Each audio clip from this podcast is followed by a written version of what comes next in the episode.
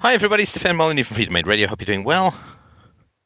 It's uh, Saturday night, and this is how the cool kids roll. Uh, so, so anyway, I just I'm afraid this this joke of my daughter's is going to take a, a, a, tiny bit of setup, but uh, I, I, think I think that's a reasonable payoff. So uh, we play a game called Meanie in Trouble, and I am a mean person, and she tries to recruit me into her nice gang. And we have basically these great discussions about why be good, you know, why, why, but I want to join your nice gang. I like being mean. And so basically, it's my job description in a nutshell. I'm trying to get people to join the nice gang. But um, one of the things that's true about the mean gang is you have terrible food. Like the food is horrible, and we try and come up with the well, I try and come up with the nastiest food that uh, you could imagine. And she says she loves chickpea soup, and of course uh, she says uh, if you join the nice gang, you'll also get chickpea soup. And the moment she says that, I go, "Ew, chicken pea! Who would want to have chicken pea soup? That's anyway." So that's quite funny. And uh, so in the mean gang, you get stuff like uh, mac and sneeze, you know, which is uh, well, I think you could probably piece that puzzle together. and um, uh, I make her something called eggy toast. Uh, but this is leggy toast, which is uh, cricket legs and uh, and toast. Also, in the mean game, you get something called an ice cream sandwich, which is where people put a piece of bread on your head and then scream in your ear. Uh, so anyway, so we were just making jokes about uh, we were making jokes about like what's the the most horrible food that you could possibly get, and and anyway, she was, I was just heading her to sleep. I was just heading her to bed. Um, we're reading Lord of the Flies at the moment, and because you know you just can't have enough nightmares as a child. But anyway, obviously it's somewhat edited. But uh, so just as we're as we're heading to sleep, she says, "Dad, yes, honey, do you know? I think in the in the morning, the mean gang is going to have a nice bowl of Ariel." just great, just great. So, uh, anyway, uh, also wanted to mention to my uh, to my black friends and listeners, um, it's important to work on your racial insults correctly. You know, if you really want them to land, calling me a hunky is not is not exactly what you're aiming for. I just wanted to to mention that. I mean, cracker ass, I will grant you, but hunky, I take actually, I would say with a fair amount of pride. You know, hey, I'm sexy and I know it. I work out. so I just wanted to mention that. Um, you know, insults that are so, are so wrong uh, are probably not where you want to go. Like if you're going to get into a duel, pick a gun that doesn't go off in your face. Just wanted to mention that. But I wear hunky with pride. I, I actually quite appreciate that. So. Uh, Mike, anything else? Uh, FDRURL.com slash donate. Help us. Help me to help you. Give up any character driven movies and do nothing but cartoony action crap until the end of time. Sorry, just a brief review of Tom Cruise's career. Could be worse. He could be Matt Damon. Anyway. Um, I'm still stuck on hunky. I'm sorry. You still of all the YouTube insults, I missed that one. That's uh... oh, I thought that was just that was quite delightful. So um, oh. yeah, it's interesting, you know. Again, for for a group who's obviously and rightfully sensitive to uh, racial insults. Holy crap! Black people sure can fire the the honky cannon pretty uh, pretty quick and heavily. Uh, and uh, you know, it's not that I don't fit the description. Um, you know, I'm about as honky as a gaggle of startled geese, but nonetheless, it just seems kind of ironic. It's like, don't use the N word, honky. Uh, excuse me, I maybe missing some of the UPB aspects of this conversation. Uh, anyway, uh, anything else we needed to? Uh, people have been eagerly anticipating our video on Adrian Peterson, which will be coming out shortly, and it's probably going to be more than one. Um, because there's quite a few things going on that kind of revolve around this whole situation. So that will be out shortly, but no, other than that, nothing to announce really. Now, I just would like to offer a prize to this is a it's called the Freedomain Radio Quiz. So Mike, you'd say I sound pretty upbeat, right? Oh yeah, of course. Yeah, upbeat. Now, for those who don't know, either Mike or I has been working on the Adrian Peterson story all day. I wonder, I wonder if anyone, if anyone can guess which one of us has been working on the Adrian Peterson story for most of the day. Anyone? The first caller is. Yeah. That's right. Stay strong, Mike. Stay strong. Uh, well, thanks, and I'm sorry. I know it's. I mean, seriously, it's pretty rough stuff to uh, to to grind through. And um, It's a horrible Situation, you also because you have a yeah you have a history in sports as well. I mean, uh, for those who don't know, um, Mike was a pole pole dancer. No. Lap dancer, uh, something to do with a champagne room. I, I- I told you that in confidence stuff. Actually, it's how we met. You slipped me a fifty, and I said, "Hey, can I work for you?" No. It's like 50 cents. you hunky. anyway, um, but um, uh, no, I mean Mike. Mike played uh, hockey for uh, for many years, and uh, I, I think that's got some degree of your. Uh, you have uh, quite a passion for things sports related and you know NFL related in particular. So I find it Uh, I fascinating. it is- I mean, yeah, it is. I, I want to do some stuff on that NFL concussion situation, and more information is coming out about that by the day. And it's you know it's really scary stuff, and it's not just obviously limited to the NFL, but all sports. And you have all these youth sports. I mean, I played hockey. I was on skates since I could pretty much walk. And uh, in the early years, the checking or you know slamming into each other was not allowed.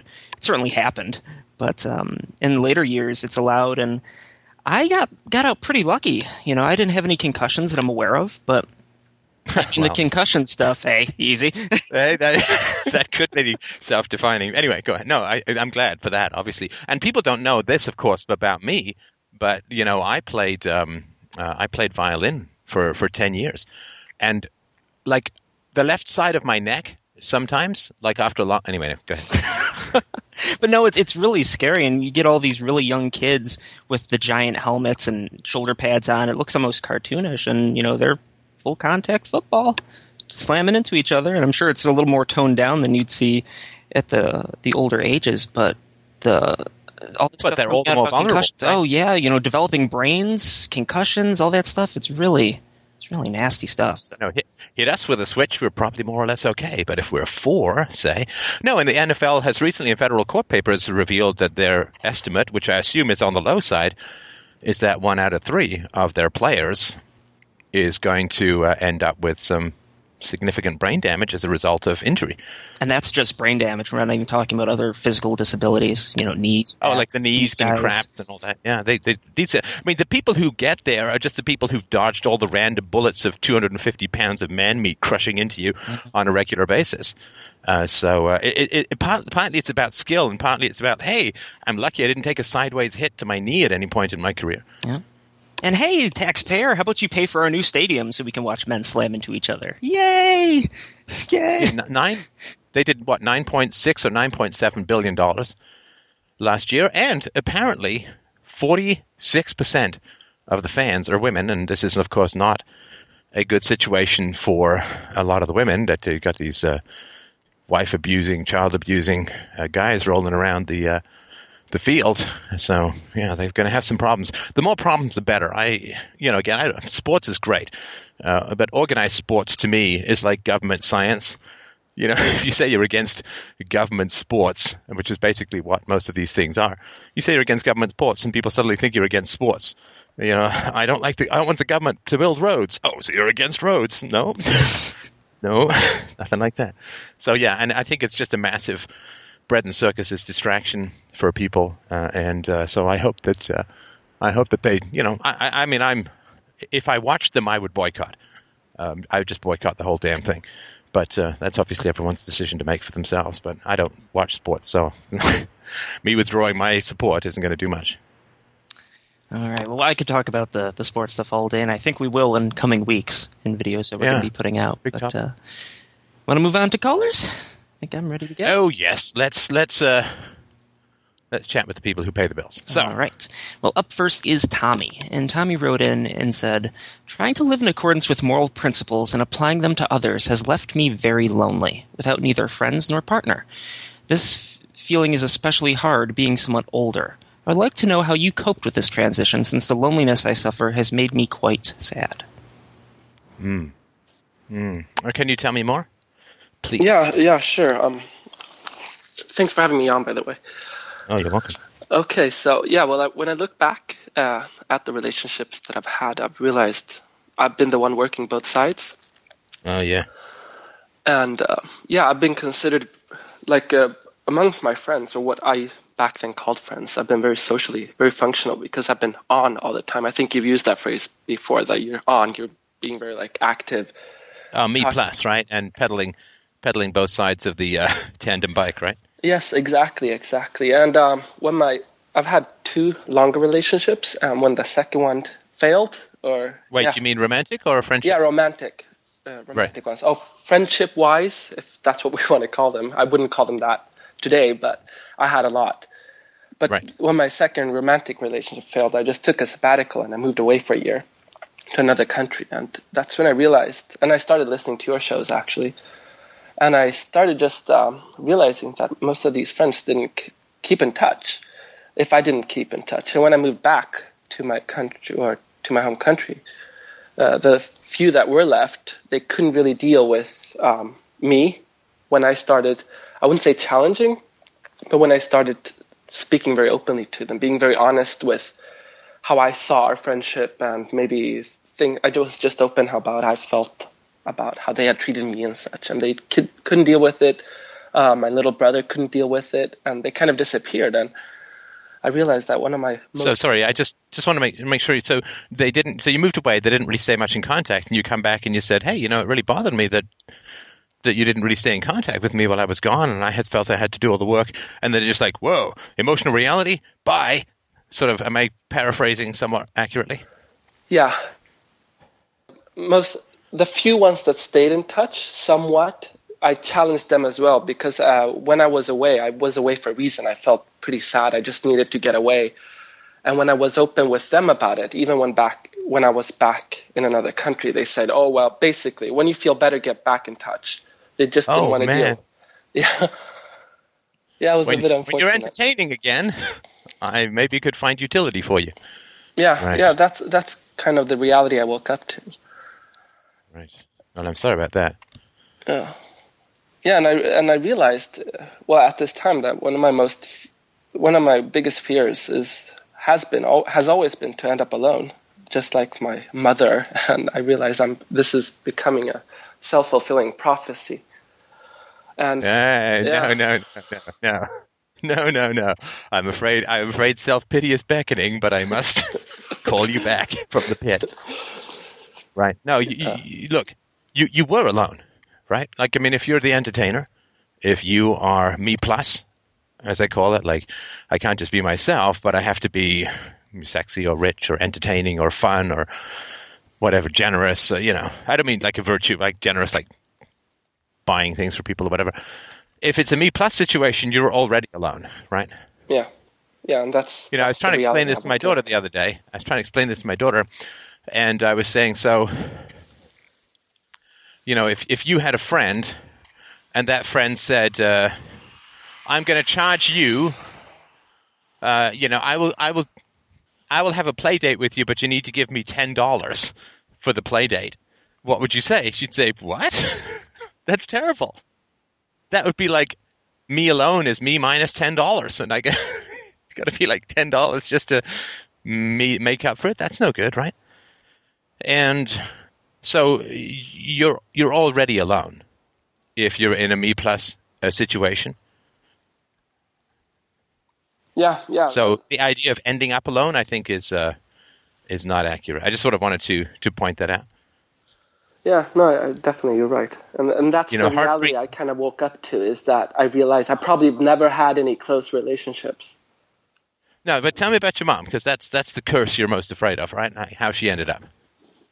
Uh, yeah, well, she she's now ended up having. I had three siblings, other siblings, and we've all basically broken contact with her because um, she was very abusive, um, narcissistic, and uh, she's now sitting in her apartment all alone and having no right. contact with the world. Right. well, I mean, well. I think I think by definition, a narcissist is all alone, no matter what, right? Whether they're around people or not, right? I mean, if I surround myself with stuffed toys, I can't claim to have a party.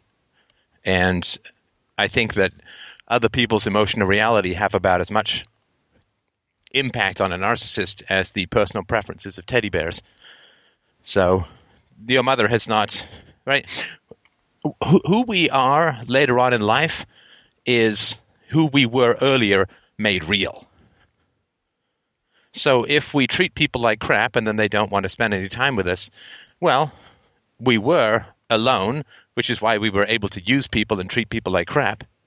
We were alone, and now that aloneness has manifested itself in reality, right? Whereas if you know if we're kind and generous and people want to spend time with us and all that, then that's you know we we end up surrounded by people who love and care and all that kind of stuff. But your mother hasn't ended up alone.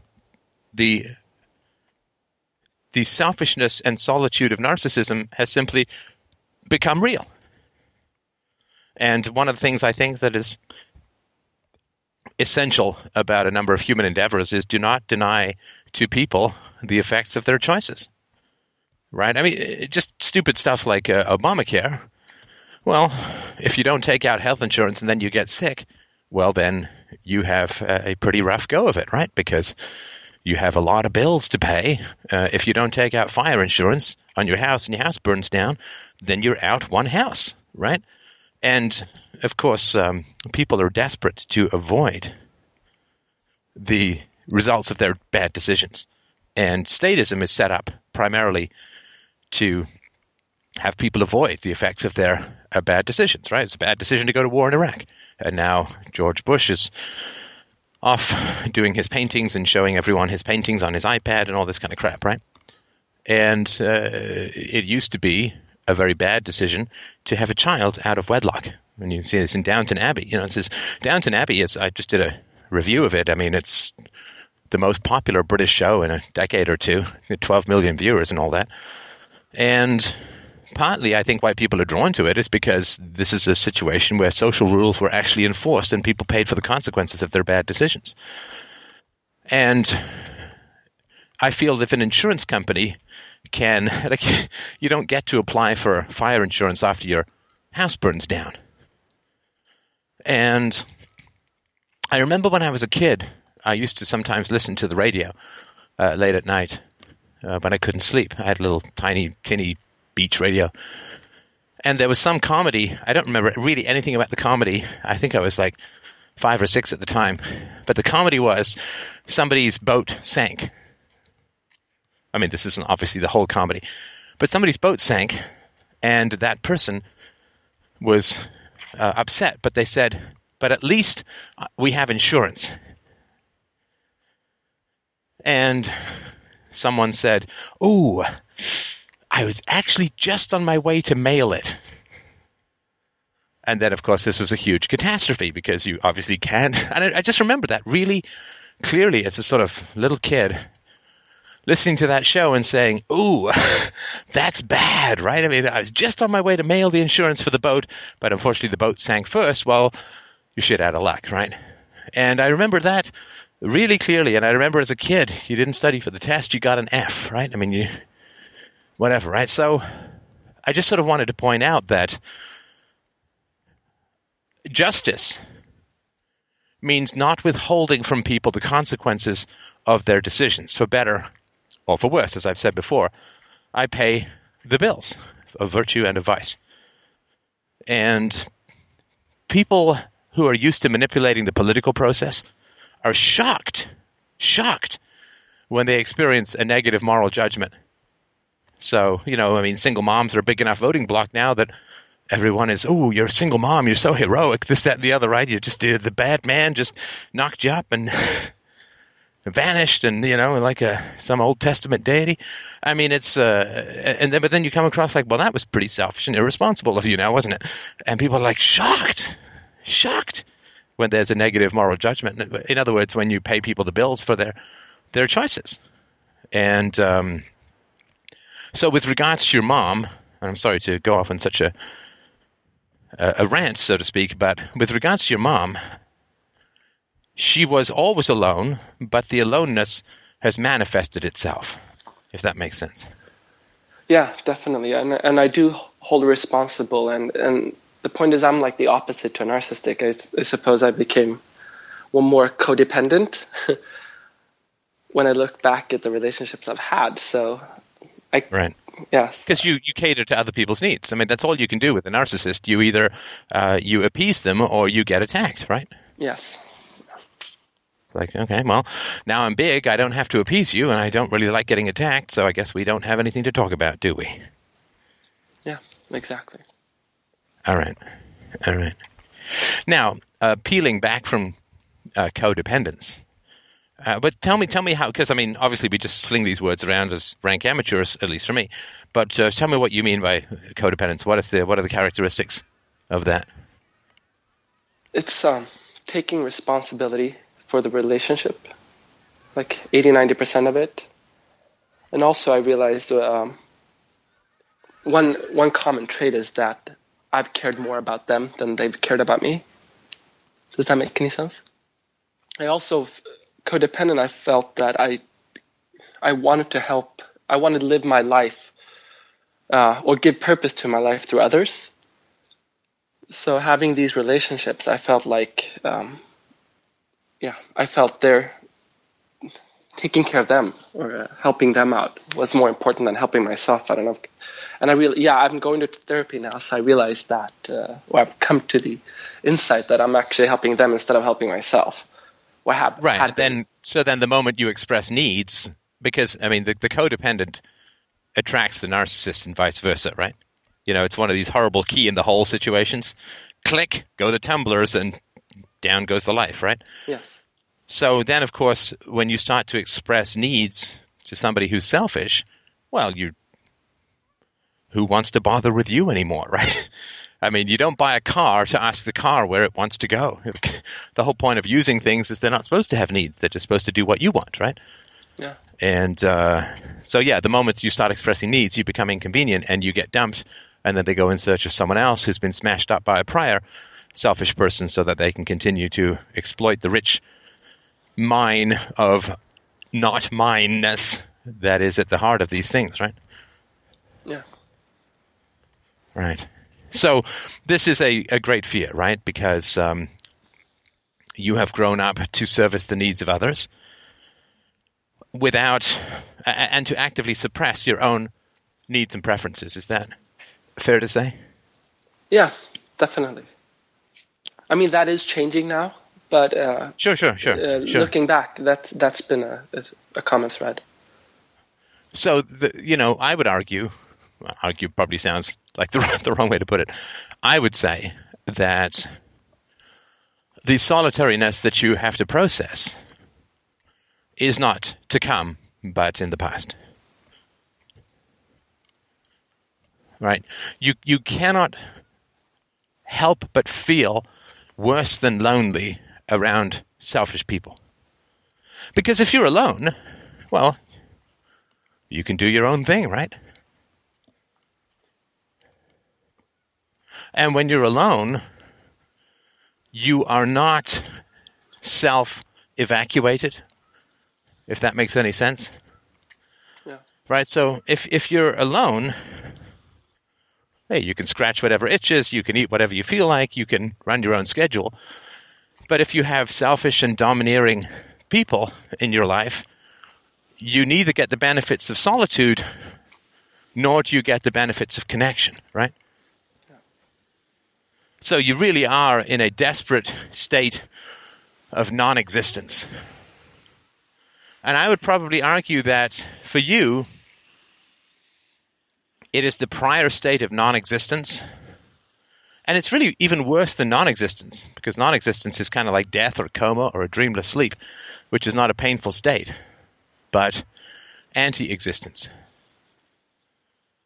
Right? To focus on other people's needs and to actively suppress your own is to experience the opposite of existence.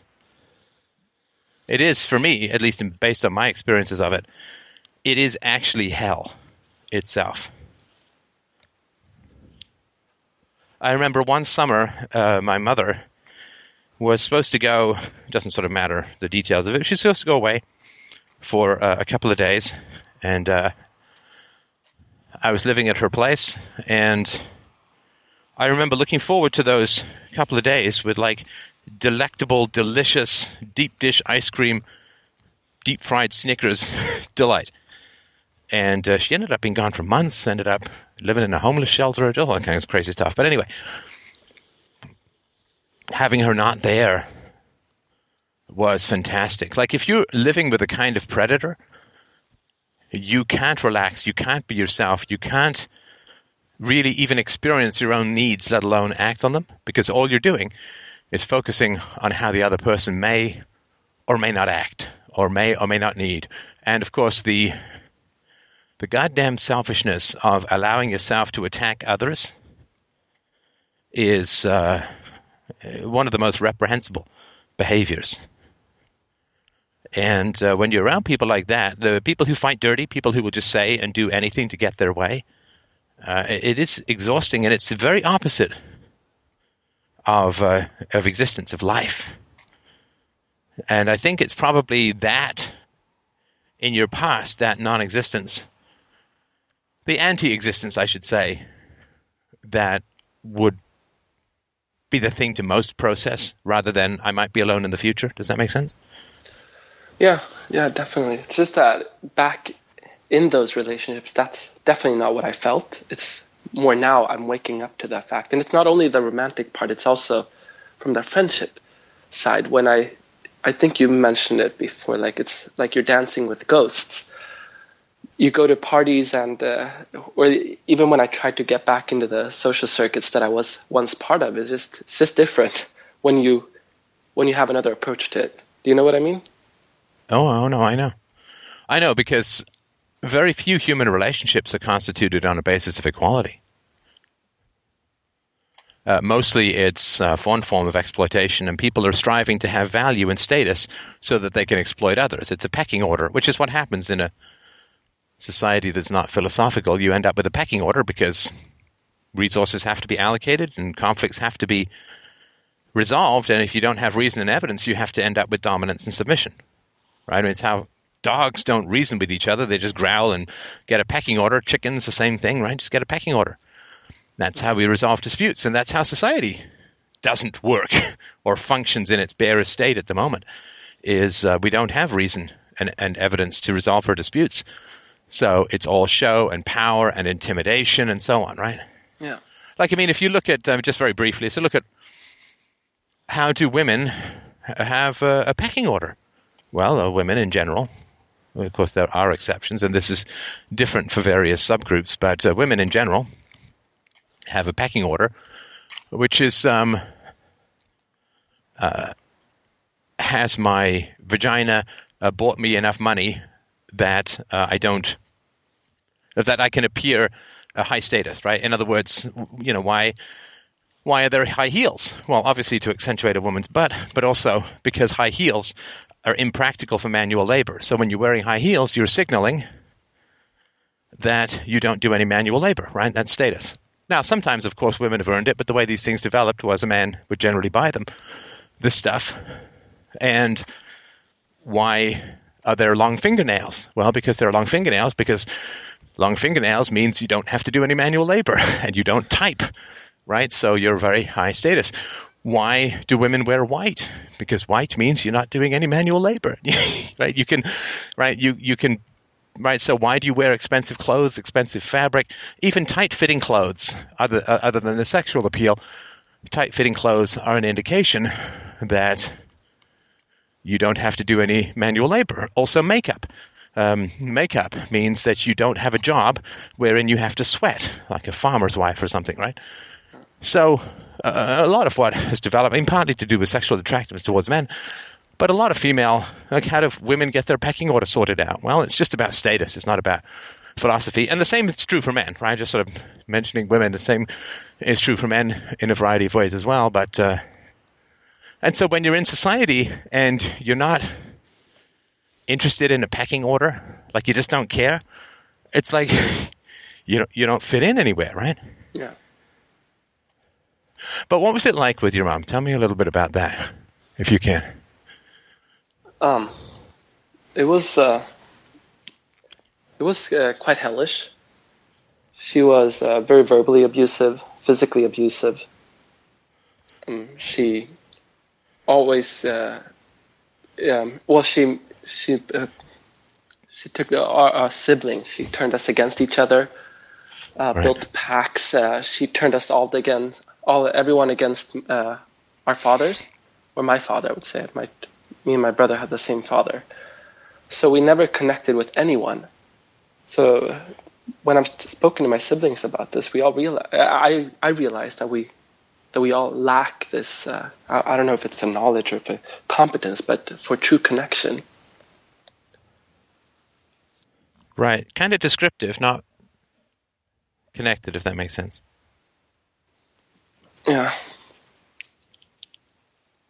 It was. You see, I was. I just realized that from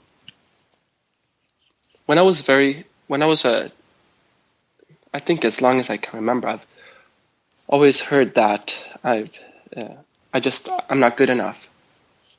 I s- suck at everything. Um, she yelled. She as soon as I did something that she didn't like, uh, she would hit me. Um, I in turn uh, took that out on my little brother, which I have like extremely bad conscience for today. Uh, it was just it was just very hellish upbringing. It's hard it's hard to put words on it. And have you talked about this with uh, with friends, or I guess proximity people? Yeah, I I tried, but it didn't uh, it didn't connect. What would they do when you would talk about this stuff? they'd uh, usually start talking about themselves and their issues. Oh, yeah. But enough about me. Tell me what you think about me. Yeah, a little right. like that. Right. Oh, yeah, I remember that. Well, I can give you a bit of advice. I think that's. I think all I can offer at, at this time. I can give you a bit of advice, and um, see see if this helps. Is there is there anything else you'd like uh, other than that? No, that would be good because I, I know that you, you probably went through, maybe not the same childhood, but you went through a same transition, right? Oh, yeah, of course, yeah, of course. Um, so the first thing that I would say is it's that old line, I think it's Oscar Wilde, be yourself because everyone else is taken. I think really the point of self knowledge is to learn that you can be yourself or you can be nothing. There's no other choice. Now, whenever you are yourself, it provokes people. Whenever you are yourself, you appear to other people who've lost. No, it's even worse than that. When you are yourself, in other words, you honestly self express and are relentlessly yourself. You are unapologetically yourself. Then the way that people experience you, it's not just and it's not fair, but it is the way that people experience you, is they tore up a winning lottery ticket and you won the lottery. And they feel like you're coming over and showing off all the stuff you won with the lottery ticket, and they won't even tell you that they tore up a winning lottery ticket and threw it out. There's a resentment. I mean, if you go and peruse, you know, I wouldn't suggest you do this, but if you want to, you go and peruse the um, YouTube comments, I mean, what do people say? oh, Steph, you're so arrogant. You're, you're unfeeling. You're just full of yourself. You love yourself too much. This, that, and the other. Why would that? Why would that bother? I mean, these are just words that, that people say uh, out of uh, envy, right? I mean, I think that it's fair to say that I have a life that has is somewhat enviable. I mean, I get to talk about the most amazing and deep and important things in the world, get to do a lot of good, and I have justly earned my share of hatred from evil people, uh, which is all a mark of honor to a good man. And people resent authenticity. People also resent enthusiasm. Like uh, enthusiasm is considered nerdy, uh, naive, uh, geeky, uh, whatever, right? Because the lazy, squalid, self-shitting of cynicism. It just seems like maturity. But all it is is the scar tissue of cowardice. And like most cowards, most people will spend their lives enhancing cowardice and calling courage arrogance and luring other people into the same sticky, syrupy trap of uh, cowardice and self abdication. I don't know if people think like there's some prize that is out there. Like if you deny yourself and you conform, that you get some prize. Well, I don't think there is a prize for that stuff. And if there is a prize, it's my job and the job of other good people in the world to make sure that that prize is withdrawn from the world. So, to be relentlessly who you are, to be unapologetically who you are, is essential. It's an old and true statement that most people are not afraid of death, they're afraid of life, of actually living, of having responsibility, of self ownership, of the acceptance of the consequences of their own decisions. It's not life after death that we need to concern ourselves with. It's the question of can we have life before death? That is actually what we need to concern ourselves with. Forget heaven. Can you come to life while you still have a heartbeat? I think for most people that answer is uh, no. Express enthusiasm for anything, and uh, people will generally take the French waiter approach as if they're peeing on you from a great height. Express passion about anything, and you provoke the scar tissue of those who have carved their own hearts out and fed it to their destroyers, finishing off with their own hand the verbal battle of their historical abusers. But let not the deadness of the world strip you of the blood in your veins. The zombie horde wants you to eat your own brains, right? And shit them out and join them. And that is a shameful thing to do. It's a tempting thing to do, I understand it. We are social animals. And the reorientation of the social mechanisms is the fundamental purpose of this show. People say, why should anyone be good? Well, we should be good because the more of us who are good, the more obvious evildoers will become. Right now, being an evildoer is very profitable, but in the future, being an evildoer will be very unprofitable. And raising the cost of evil, given that I understand economics, people respond to incentives, raising the cost of evil is one of the primary functions of this show. Beat your kids? Hey, they don't have to see you when they grow up. You support the war? Fuck you, that has consequences in your life. Support the state, support the war on drugs, support the incarceration of peaceful people self medicating from bad childhoods. Fuck you, that has consequences. And people can spout off all kinds of allegiance to unholy bullshit these days. What negative consequences do they face? They only face negative consequences if they're moral. Well, yeah, okay, so the first people who act with integrity, well, they eat quite a number of shit sandwiches, or at least they have quite a number of them thrown at them. But as you move forward, the resolution changes the gravity of the social order.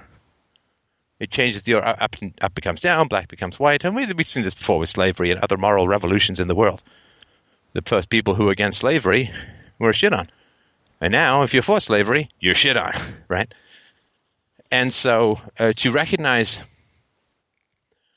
that you are part of a larger story in the world and to cast aside your merely personal concerns is one of the most essential recipes for happiness that has ever been discovered. And I don't say devised, I say discovered. This is fairly well understood. In fact, I would say very well understood in the science of happiness. In the future, in the long run, Your life is about adding to the glowing stars of the constellations of human virtue. To act as an example for others, to act as an example for the young, to act as an example for those who can come after you, to help stoke the courage of the uncertain by displaying the courage of certainty. That is your purpose. It's not to get along with empty people, and it's not to stuff your heart with hedonistic pleasures. Uh, bad people will always try and tempt you with hedonism because if you pursue hedonism, you will not fight bad people because fighting bad people can sometimes be unpleasant. And so they will say, have a fun life, enjoy yourself. And then bad people also, and I'm not putting you in this category, of course, bad people will also resolutely oppose you elevating any principle above your own personal pleasures. There would be no Christianity if hedonism had ruled the day because those people, the early Christians, uh, well, they were scorned. I mean, they were Jewish kids who followed a new Messiah. They were disowned from their families. They were thrown into prison. They were eaten by lions. They had a principle higher than themselves, which they were willing to sacrifice for. And this pisses off a lot of objectivists and a lot of libertarians is the virtue of selfishness and my own pleasure and blah blah blah blah blah blah blah blah blah blah blah blah. But that's kind of hypocritical because most of the glories of our culture have aggregated because people were willing to undergo incredible discomforts in order to secure the freedoms that we now enjoy. And uh, it's funny how, I mean, uh, Ayn Rand praised America madly. America was founded on a revolution which was decidedly uncomfortable and, in fact, death for many of its participants. They had a principle that was higher than themselves. Mormons go and teach in the third world as missionaries. And some of them do it, of course, for social ostracism and pressure and all. I get that. But for a lot of them, it is a higher calling. Uh, Muslims blow themselves up. Other terrorists blow themselves up. Higher calling. And if you can hook yourself into a higher calling, your happiness will almost certainly be secured if you hold firm and hold fast to the infinite strength, the deep and abiding gravity and rootedness of a higher purpose. I have found mine, my higher purpose is the non aggression principle. In personable and actionable ways, it is the reward of virtue and the punishment of evil through the encouragement of living by the non aggression principle. That is my higher calling, and it has been mine more or less since about the age of 16. I will be 48 years old in this blessed month of who knows what, who knew whether it would come or not. So I have been 32 years on the non-aggression principle, and uh, have achieved great good. Just met a family today came up to me. I recognize that voice. They have a nine month old daughter, never yelled at her, never hit her, and never will. They both came from challenging backgrounds, and it was beautiful. And my happiness and my contentment and my pride and my security. Because if you hook yourself into a higher purpose and you act with courage and resolution in the pursuit of that higher purpose, you will never doubt the love of those around you. Because love is our involuntary response to virtue if we're virtuous. If you hold fast to the highest and most virtuous principles you can find and act as an agent of virtue in this world, you will never doubt your value in this world. You will never doubt the love of good people, and you will happily earn the hatred of evildoers. So if you can find that purpose, and the more rare it is for people to genuinely pursue and spread virtue, the more loudly they need to do it, right? Because otherwise, people can't find you, right? Don't be quietly virtuous in your own mind. That does not help the world very much. and it certainly doesn't help people to find you. So be vociferous, be unbearable to bad people, be annoying to cowards, be encouraging to those choosing strength over conformity. And you will not have you you will have moments of of fear and you will have moments of insecurity in terms of what the future holds and all that, but you will never have moments of self doubt.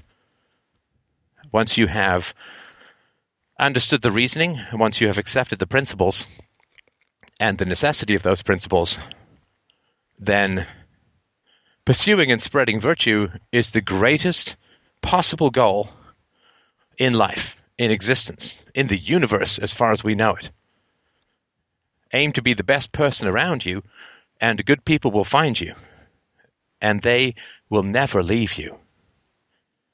And you will never leave them.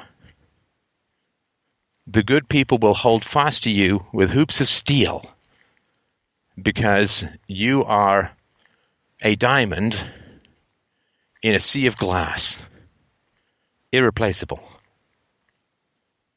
And people say, I'm lonely.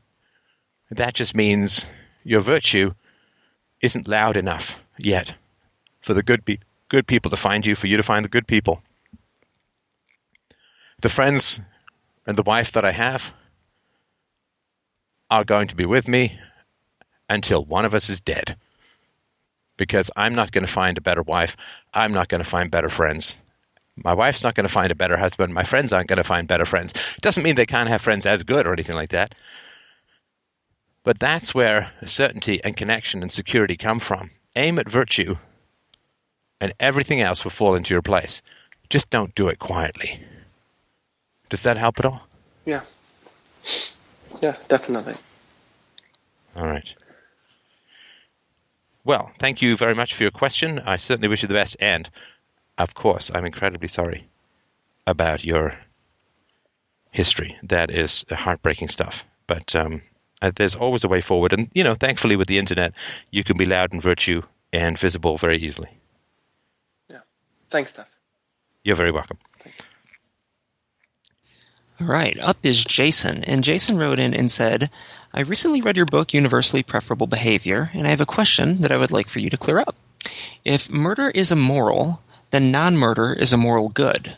However, how can non murder always be a moral good when things like, for example, running for a bus are morally neutral and not murder? Thank you for the opportunity and for all the time you spent educating and helping people. Well, thanks. I think I understand the question, but I'm not entirely positive. So, uh, refraining from doing evil is uh, a virtue, right? Because if everybody refrained from if, if everybody refrained from doing evil, in other words, if nobody initiated the use of force or fraud against anyone else, there would be no child abuse, uh, no spousal abuse, no wars, no taxation, uh, no governments, no religion, uh, because that's a form of uh, aggressive fraud against children. So if everybody refrained from doing evil, then we would scarcely need the positive virtues uh, like like courage and, and integrity in the face of disaster and so on. I mean, you might need some for sort of physical illnesses or um, ailments or whatever, but right, or you know major setbacks. But so so so hang on. So just a sec. Let me finish my thought. So so if uh, if everybody avoided doing evil, the world would be um, right. The question kind is of paradise. Is, Sorry, go ahead. The question is, what is evil? Correct. That's what UPB is talking about. We're asking, okay, what exactly is evil? And you're jumping to the non-aggression principle, and we can talk about that. I have no, no, I'm know, not. no, no, hang I, on, I, hang on. No, no, you need to be fair. You need to be fair. I'm not jumping to it. That's kind of a um, uh, that's kind of a disrespectful way of putting it because I take great pains in many pages to define virtue and its opposites. So I don't jump to it. If you've read the book, I'm just assuming you've read it and either understand and agree with, or don't agree with, or don't understand the arguments. But don't tell me that I've jumped to it when I've got a 300 page book defining each of my terms. Okay. So is your question what is evil? let yes. How, how how do we define what is truly evil and what is truly good? And that's what upb is about. And and it comes to the conclusion well okay but uh, but but uh, hang on.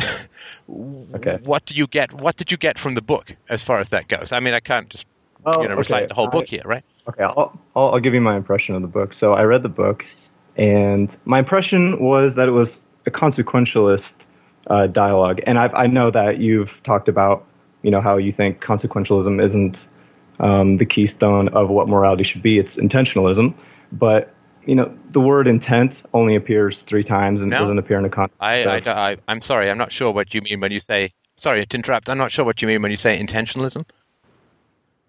Okay, like um, you know, one's one's moral intent is what determines one's morality, not the consequence of one's actions.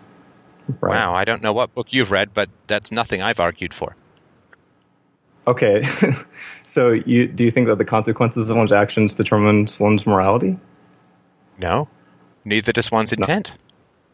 Not okay. So what? Okay, I'm I'm a bit confused. One, one's intent is one. Well, no, no. Hang on, hang on. So let's say let's say that um, you're judging whether somebody is a scientist or not, right? Mm-hmm. How do you judge whether somebody is a scientist or not? Uh, well, I assume that it would be hmm, one who does science. one, well, that's one who, logical, one, right? But, but what is science? Right. right? How do you know if someone is doing science? One who, you know, brings reason and observation to a point to discover things about reality. Right. So you know somebody's a scientist if they are pursuing rigorously the scientific method, right? If they're using the scientific method to determine truth and falsehood or validity or invalidity of a hypothesis, then they're a scientist, mm-hmm. right? Yes. Okay. Now, does the consequences of their scientific pursuits determine whether they're a scientist or not?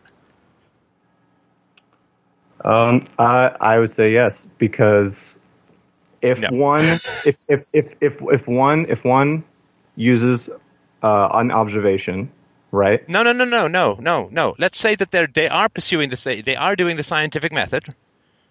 Okay. Does the consequences of their pursuit of the scientific method determine whether they are a scientist or not? Hmm. The consequences. Right. So, so let's say that they produce something that is a terrible weapon. Well, right. they're still a scientist, right? You may right. say, well, I wish they hadn't produced that terrible weapon or whatever, but that has no right. bearing on whether they're a scientist or not. That's true. If they have achieved the production of that terrible weapon using the scientific method, then they are a scientist. I mean, you can say an evil scientist, but they're still a scientist, right? Uh huh. Does that make sense? Because they're util- utilizing the scientific method. Utilizing the scientific method, right? Indeed. So the consequences don't matter as to whether or not they're a scientist, right?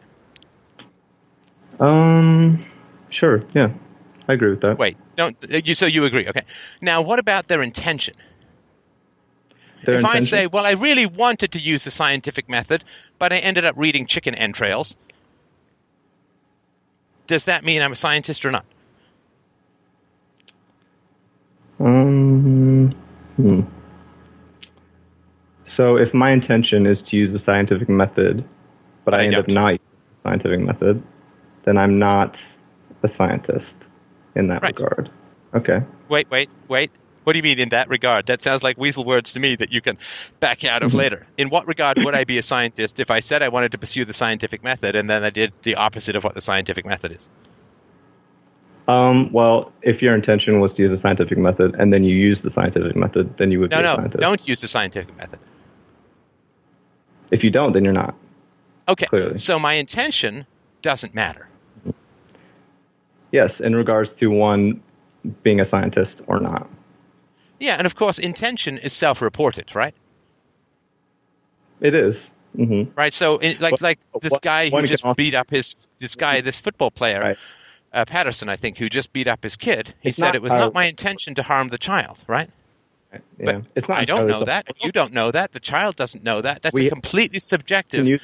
That's like me saying yesterday I thought of the color mauve nine times. Can you prove that? No, of course you can't, right? So we, because we, it's a purely subjective state, intention has no validity uh, in philosophy. Sorry, go ahead. We we can use science to discover whether one's you know truly had the intention. So like you know DNA evidence or you know that's what the whole justice system's about. You know, discovering what one's intention is. So wait, wait, sorry. Like, Are you saying that you can use DNA to discover people's intentions? Not not absolutely, not absolutely, but yes, we can. So okay, let's say that. Um, okay, I, I, I haven't I haven't like come up with an idea like a case scenario where DNA is used, but let let's let's use this uh, scenario to so I can show you that you know intentions do critically matter in morality. So let's say um, some someone pushes someone pushes me into somebody else and that person falls off a building and dies or something something horrible right? My intention was not to have that person fall off the building and die but i was you know part of that reaction that caused that thing to happen. Wait, no you're, you're still going to get charged with murder. You know that right? Me? But but i no i mean sorry I whoever pushes whoever like if you push right. someone because, and then that someone staggers right, yeah. and then somebody else falls off a building you still get charged with murder right Indeed, that that the, the person who pushed, but not not the person who's in that in that reaction. Not the in betweener. No, I understand that. Happened. To, yes, I understand indeed. that. So, so so it's still so even intent, though the intention is accidental, right? So if I if I punch you in the there's face no, no and you die, sorry, no intention. If it's accidental, there's no intention. Right. I understand that. So the person who begins no, the pushing is the person who gets charged with murder, right? Mm-hmm. Yes. Right. Yes, because that person's intention was to do the thing, to murder. Right. Well, no, no, I thought that it was an accident. Well, me getting in the way was an accident. I, I am sorry, I'm, I'm, I don't know what we're talking about here. So wait, okay, I push you, you grab someone else, and they fall off a building. Um, no, you push me. I bump into somebody else unintentionally and then they fall off the building. Yeah, so I am then charged with murder. Yes, because your intention was to murder, not because because your intention well, was my intention kill, was to push right? you. My intention was to push you. Yes. But it, and so there's a difference between. And, and, and, so you're talking well, the difference between like manslaughter and first degree or second degree murder, right? Right, right, right. Exactly. Yes. Okay, but we're not talking about. No, no. Hang on, hang on, hang on. So it's not essential to morality. Oh, sorry. Uh, for some reason, you keep talking, but I'm talking. So why don't you finish your thought, and then I'll go ahead. Okay, murder is the intention to kill, and that is way worse than accidentally, you know, hap- happening to kill somebody. You, you you can accidentally kill somebody and not go to prison, and not have to pay anything, because it's an accidental killing. So like if if I, you know, park my car on a on a hill and it snows and there's ice everywhere. And then you know something happens and the car slides down the hill like a tree hits the car a car slides down the hill kills somebody. That's not because i put the car in park on the street i'm still not liable yeah i get it i get it. People accidentally die and that's not murder. Yes. so a person's intention is clearly a key factor to morality. Well accidents by definition are not moral events right because they're accidents. Uh,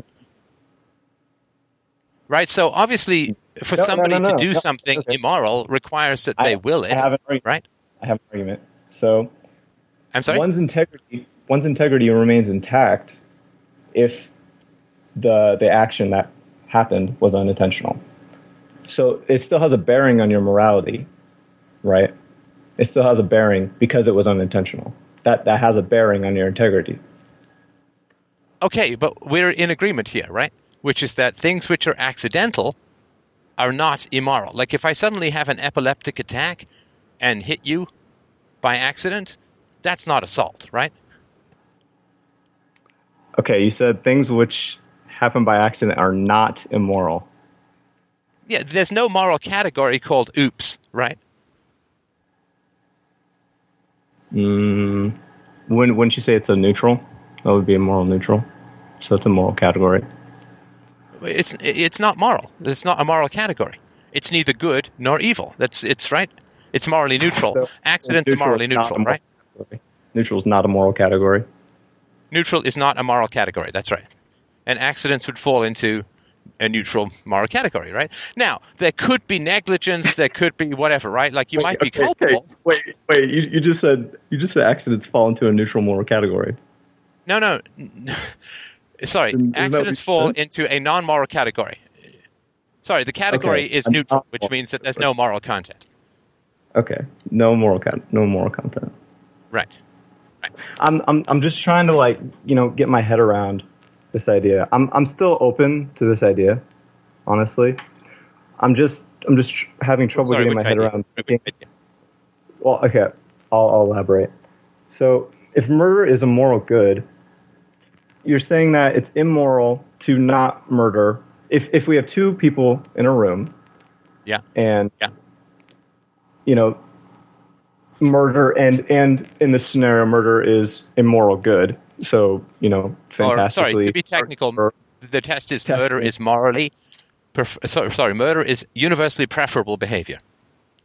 Okay, so in order to test out if murder is um, of okay, I'm not sure how to explain this. It's it's, it's let me explain it since I wrote. Let me explain it since I wrote the book. Okay, go, okay. go ahead. Go. Let's just let's just go with stealing because it's a slightly easier category to to work with. Okay. So, if um, if you give me something, I cannot mm-hmm. simultaneously steal it from you. Is that fair?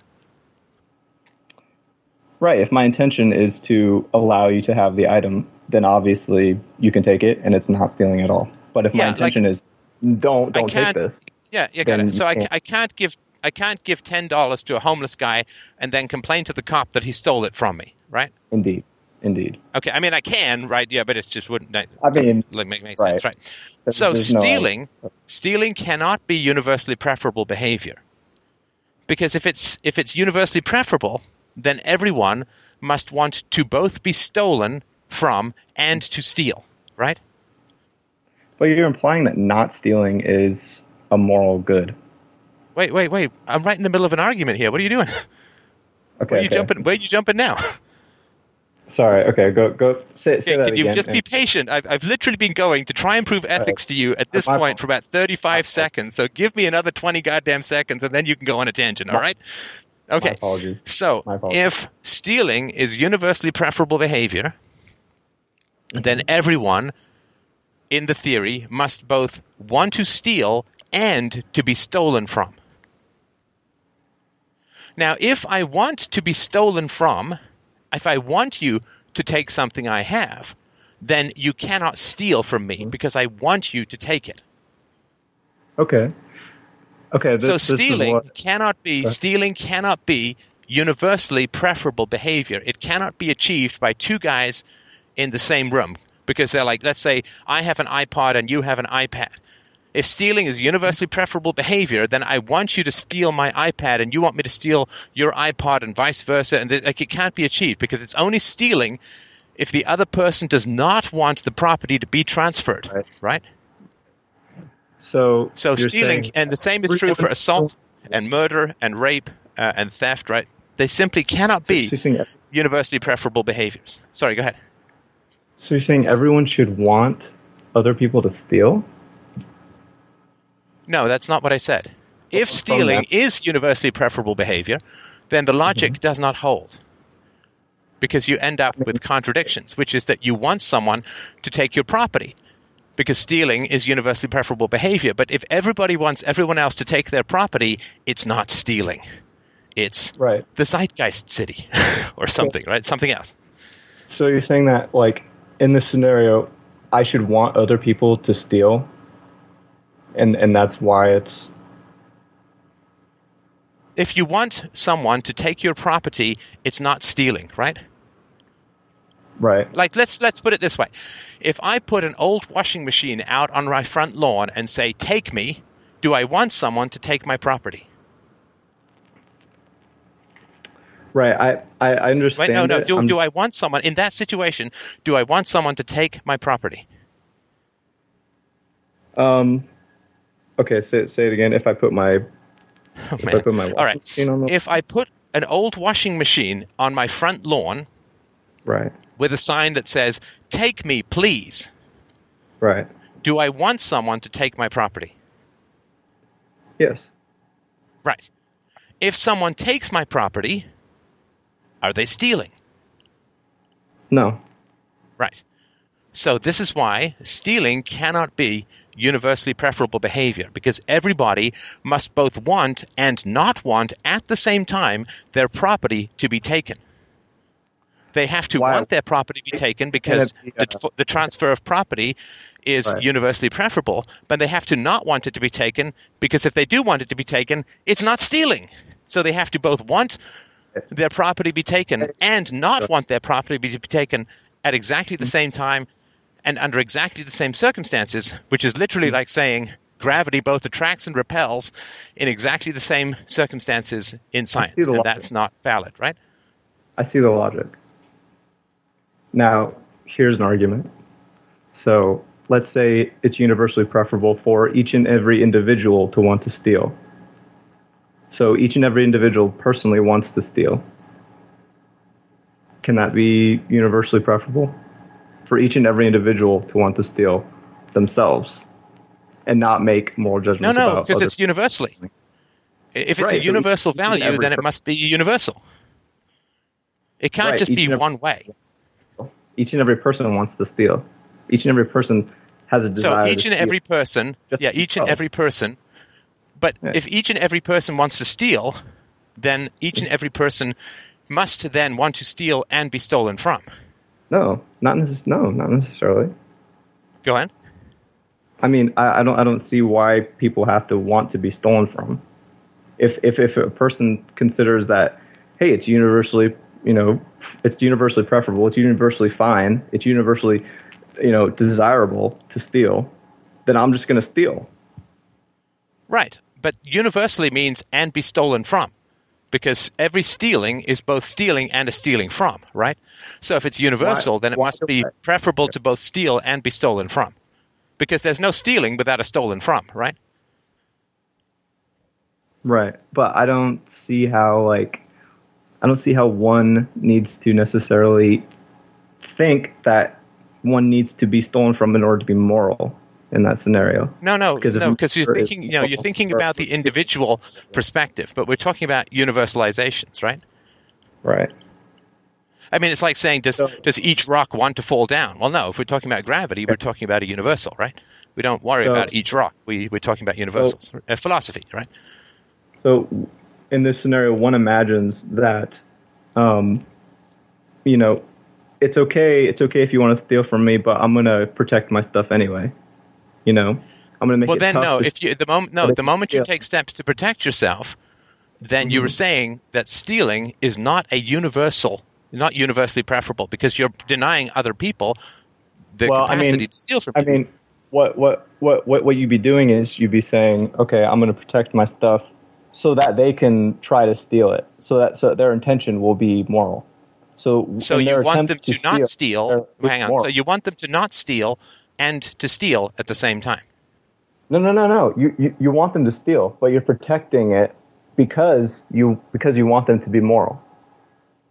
Right. So, so you, you want to protect, you want them to not steal, which is why you're protecting it, or you want them to not take it, which is why you're protecting no, no, no, it. Because if you hang on, let, let, me finish. Because if you didn't want to take it, it wouldn't be stealing, right?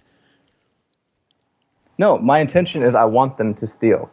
Okay, in no, this scenario, that's automatically no. If you want them to steal, it's not stealing. We right. just went over this with the washing machine. No, no, no. no, I want. Okay, okay. I think I see what you mean you can't want them to steal. The whole point of stealing is it's against your will and desire. Mm-hmm. Otherwise, it's you know, hey, I, I, left a pie on the front lawn. Come, kids, and eat it. Right? That's not stealing, right? And take my washing machine, please. Right? If you have to not want them to take it in order for it to be theft. Hmm.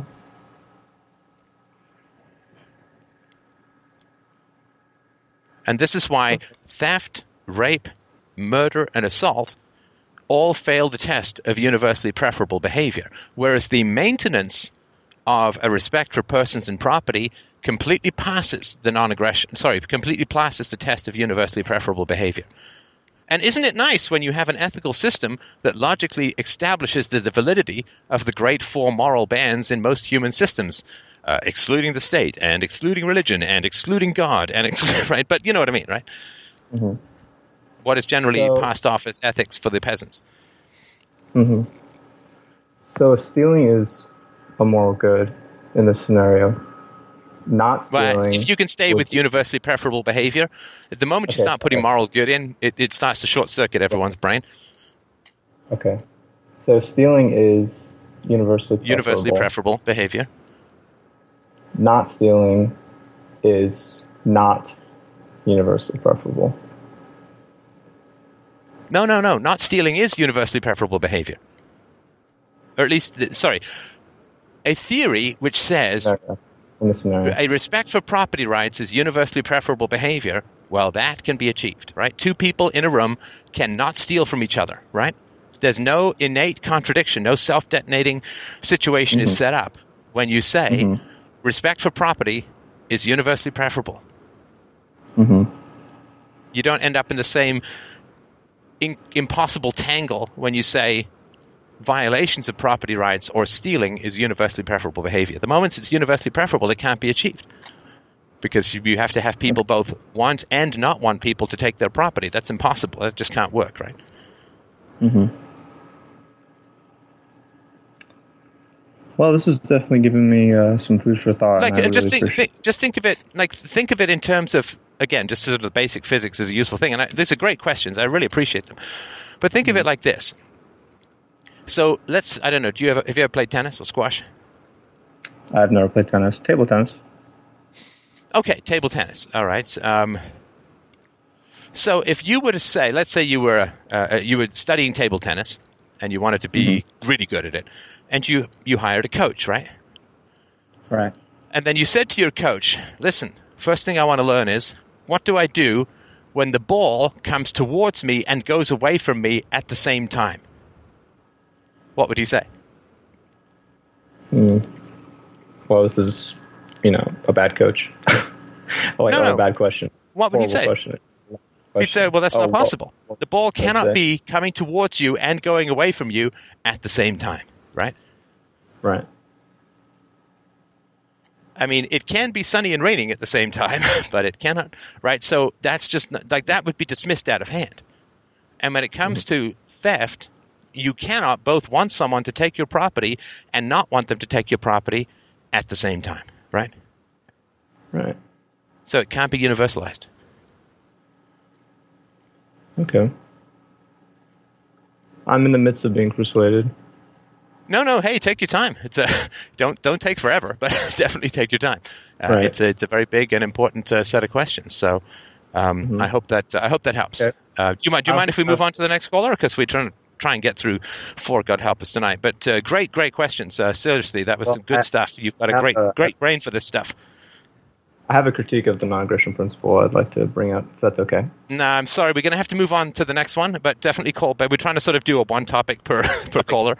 But uh, definitely do call back in with that critique. I'd certainly like to hear it. But okay. um, Mike, if we could move on to the next caller. The, discussion. Goodbye. Thank you. All right, thanks, Jason. Uh, up next is Travis. Travis wrote in and said, I feel guilt for a lot of things I've done in the past. How can I get past the guilt if there isn't a specific person to apologize and make reparations to? Well, I think you serve as a warning to other people to not do those things. Anyway, uh, so what is it that you're um, that you're upset about that you've done? Um, first, I just want to say I'm, I have a lot of social anxiety, and I'm pretty nervous about this call. Um, oh, no sweat. I appreciate you telling me that. Thanks so much. Uh, I've done a lot of. I've been a drug addict and done a lot of things to go along with that. Um, well, what are those things? You mean lying, cheating, stealing, that kind of stuff? Yeah, all that. Yeah, yeah. I'm sorry about that.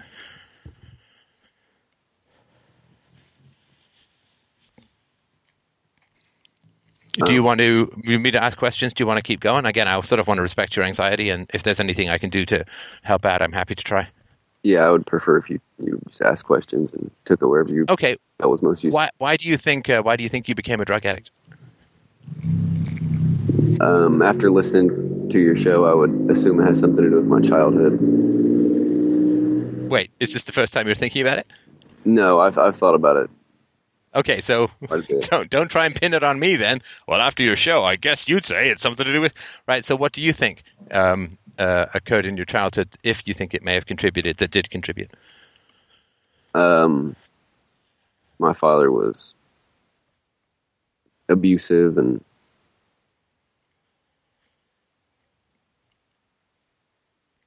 I think he's a bit sociopathic. Usually it's not a bit sociopathic, so yeah, you got to stop hedging and just give me the straight goods, right? Yeah, I definitely believe he's a sociopath. And I was spanked and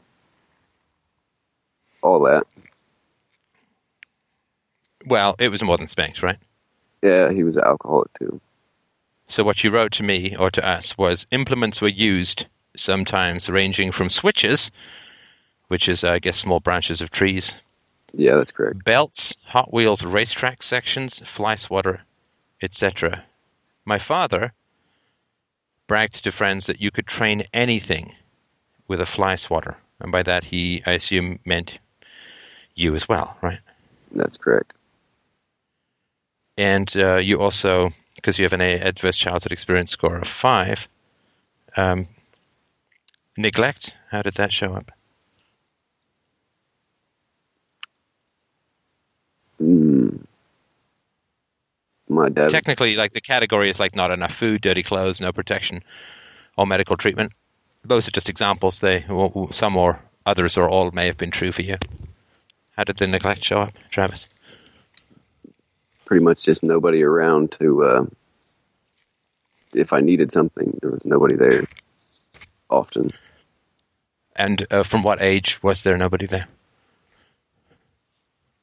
Mm, Ten or so. Right. And so you'd be left alone for kind of extended periods of time? Yeah, after I got home from school, it was just me right. and my brother. You and your brother. And is your brother older or younger? He's younger, four years. All right. So basically, you became sort of a parent when you were 10 and your brother was 6, right? Somewhat, yes. And um, did you have enough uh, food, uh, health care, dental care? Yeah, that was. Uh, we always had food in the house and so on. Okay. And you said your father was an alcoholic? I mean, that's a term that ranges over a pretty wide description of behavior. So I'm going to go out on a limb here and assume that he was a, a pretty hardcore alcoholic. He would drink probably a half case of, of beer a night. Jesus. Right. And what was he like when he was drunk? It, it was very erratic some days he would be just, you know, leave me alone basically. And other days he would be a, a raging asshole. Right. And that's when I guess sometimes there'd be this violence, right? That uh, was somewhat unpredictable, I would assume, right? Yeah, very unpredictable. Yeah, one day he doesn't give a shit about something you've done. Next day you're getting beat up for it, right? That's correct. Right. Right. And your mother? Um, I can't think of a whole lot that she did that was directly, you know, she didn't ever beat me or anything. Um, she married my dad, obviously, and made those decisions, but I can't think of anything directly that she's, you know. Oh, so she didn't uh, she didn't hit or uh, verbally abuse or? No, she she didn't know that. Oh, interesting. Did she ever provoke your dad into uh, aggression? Like uh, you wait till your dad get home, or can you believe what these kids did? And yeah, that did happen occasionally. So she would use his fists as a proxy, right? She'd be like the the puppet mistress of the hell dad, right? Yeah, that's correct. Until he took it too far, I guess, in her eyes, and then she would stop it, basically. And what does uh, taking it too far look like to your mother? Basically, when it went past uh, spanking and went to, you know, punches, kicks, so on. Right. Was your uh, father an alcoholic when your mother was dating him? Do you know? I don't believe so. They they got married very early. All right. And um, is, did your mother stay married to him? Is she still married to him? No, she got a divorce. Um, when, oh, uh, she got a divorce, so she found him pretty unbearable. And when did that happen? When I was about 14. Right. Right. And around 14, am I right in guessing that you began to fight back a bit? Yes, I did. Yeah. So suddenly, you're big enough that you can't be just physically dominated by your father, and your mother finds it uh, unpleasant and leaves, right? I think that was part of it, yeah. She, yeah. Well, what were the other parts of it? Uh, I believe she started having an affair. Yeah, well, six of one, half a dozen of the other, right? I mean, if you're going to leave, might as well have an affair, right? That's correct, yeah. And how's your brother doing? Um, not terrible. I think he's not a good parent. Is he hitting? Yes. Shit. Shit, shit, shit. All right. Do you have any influence over him? Not, not much. I guess it got eroded a bit during the drug addiction, right? Yeah. Yeah, I'm sorry about that. So, when you say that you have no one, oh, well, first of all, I'm incredibly sorry. That is a absolutely shitty way to start life. You know, I personally think that your drug addiction probably has something to do with the fact that you don't give your mother much responsibility, credit, or blame, but that's perhaps a topic for another time. Um, who is it that uh, you feel you have harmed significantly through your drug addiction? Other than yourself, of course. At the time, everyone, everyone around me. There and was, when did it start? When I was about sixteen, maybe. Right. And uh, what was going on in your life uh, at the time when it started? I mean, I assume you were fighting with your dad quite a bit. Yes, I was. Um, I quit school and started hanging out with, you know, other addicts and. But hang on, but that's after, right? So, what was going on before you quit school? Um, my grandmother about that time, and that hit. So your grandmother what? My grandmother died, and that hit me pretty hard. Yeah, and of course, you don't really have much capacity to handle grief because you've got a lot of contempt and rage and sorrow and all. You don't really have a way to legitimately process grief, right? Yeah. That was also the first time I got arrested. A week after that, maybe. A week after your grandmother died, you got arrested. And what did you get arrested for? Um, vandalism, theft. Right. So, I mean, the rage, the sorrow, the right that um, you have no social bond, right? You you have no bond with society at that point, right? That's that's very true. Yeah, it's like fucking world left me to a shit to a shit childhood, didn't do anything, so why the hell should I respect anything society has or does or is, right? Exactly. No, I uh, I get that. Uh, people steal because they've been stolen from, and people vandalize because their childhoods have been spray painted with the feces of evil. And a society that does nothing to step in and help children, well, you plant a demon seed, you raise a flower of pretty dark fire, right? Right. And how did your dad react to all of this? Uh, can I go out on another limb and assume that he just doubled down? Not quite. He he kind of just separated and just stopped doing anything, stopped trying to discipline me or any anything like that, and, except for the the occasions where he, he had a, a raging fit when he was in. I'm sorry. Can you just repeat that last bit again? Uh, except for the the times when he would uh, rage when he was drunk. Right. Right. And I, I'm going to assume that he did not accept any responsibility for how you turned out as a child. No, he's. Uh, sorry, as an adult, as a young adult, right? Yeah, he hasn't accepted any responsibility for that. Right. Right. And how did your mother react to all of this? Did you have any kind of contact with her? Um, yes. Yes, she, uh,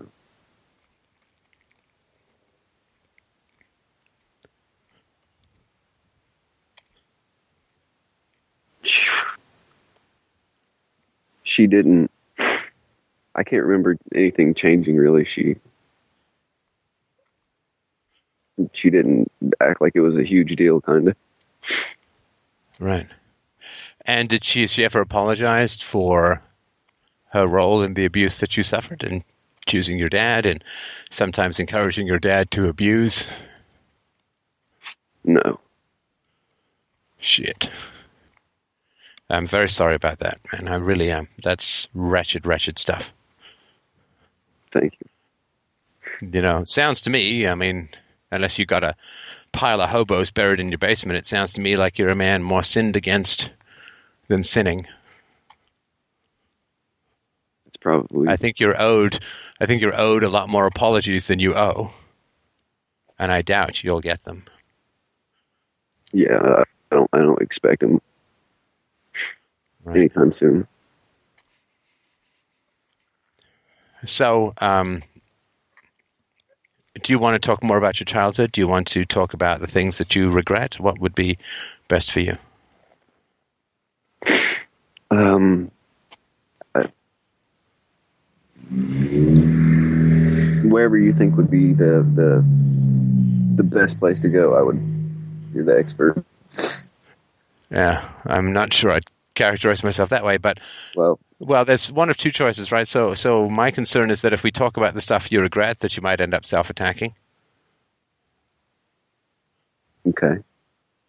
Whereas if we talk about the wrongs that were done to you, then the things that you did will probably be more in perspective, because um, it's it's you know it's kind of a paradox. It's hard to apologize for things we have not forgiven ourselves for. And um, f- forgiving oneself means understanding the root causes of the dysfunctional behavior. I mean, losing your mom, then losing your grandmom in two years, that stripped, I would assume, the majority of female influences out of your life, for better and for worse. Yeah. During a time of, you know, sexual awakening and uh, testosterone and all that kind of stuff that goes on in um, childhood, uh, teenage years, right? I mean, it's a I mean, I don't have to tell you this, right? It's a it's a pretty crazy fucking time, right?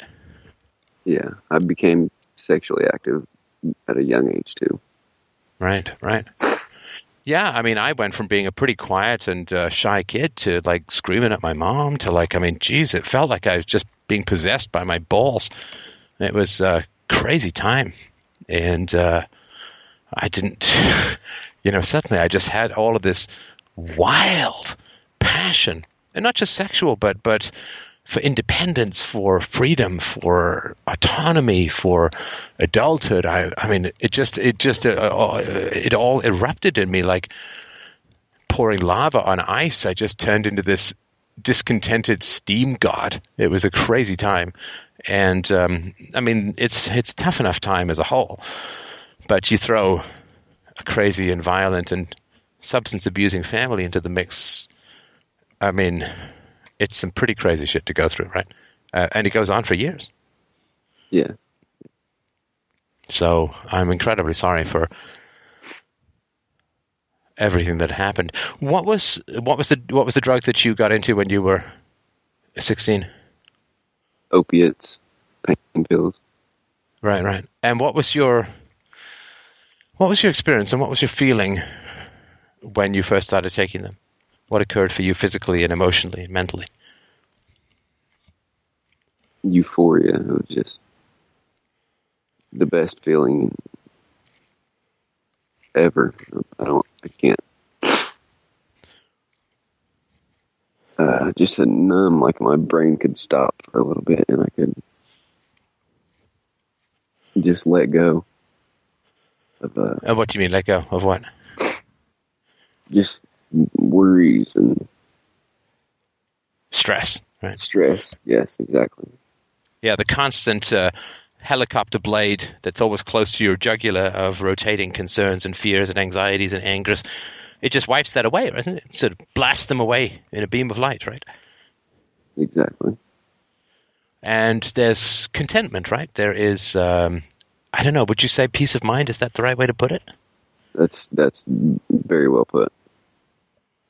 So there is um, like a like a sense of comfort in your own skin that that you don't feel before, right? Yes, that is. That's the best I've ever heard it described. Yeah, like you, you can settle into yourself like a like a hippo into a warm mud bath. You know, this I, I feel like I mean I felt as a teenager like I was just dancing on coals the whole time, and this is um, it's a great relaxation, and uh, it, it is I think what most people who are raised in a non-shitty environment would call relaxing. But when you're raised in a shitty environment, that relaxing thing is not only hard to come by, isn't it fair to say it's just utterly unknown? Yes, yes, it was. I, I mean, you traveled from a shitty home to usually shitty schools to shitty churches to shitty relatives to malls where you're chased off and right. I mean, just no place to relax. My friends and I used to just go to the woods we'd spend we'd pool together our money. We get thirty cents. We get a can of beans, and we'd go to the woods. We'd build a little fire. We'd open the beans with a rock, and we'd just cook the beans and eat the beans, and listen to the sounds of nature. Sometimes we'd go half an hour without saying a word, and uh, you have to go far away from people to get peace in this world sometimes, right? Yeah. Plus, your when did your social anxiety hit? Has it been sort of as long as you can remember, or did it arise more recently? Oh, I guess more in your teen years. Um, towards the end of elementary school, so fourth grade, maybe third, fourth grade uh, we moved during that time, and I remember not being able to to talk to the the people I didn't already know, the the new people in that school. Right, right. I mean, when your kids are going into a new social environment, parents need to work extra hard to try and help them make connections. Right. A lot of times, it's just you get thrown into school and it's like good luck, or not even good luck. It's not even mentioned as a challenge.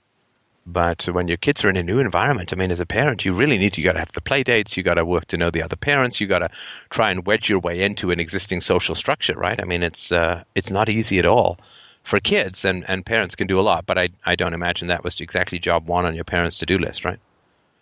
No, it wasn't. Did your mom work as well?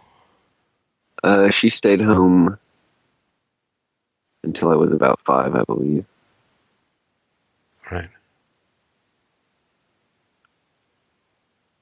And she'd work. So, yeah. did you uh, did you stay with the opiates? Did you move on to other stuff, or has it mo- what was it mostly opiates? It was pretty much just opiates. I you know I had smoked marijuana and stuff like that, but and nothing else ever you know nothing else ever just got it for me. Nothing else was the same. Right. And how long were you uh, on the substances?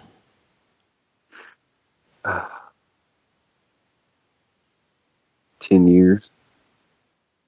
Right. How do you feel when you say that? Like that, just it was a wasted ten years. Like it was, my life was a disaster. No, no, not not not a description, Travis. How do you feel when you say that? That was the first time I really caught a sense of emotion in your voice when you said ten years. Feel shame.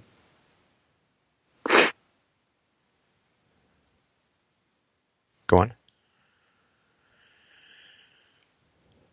And more guilt.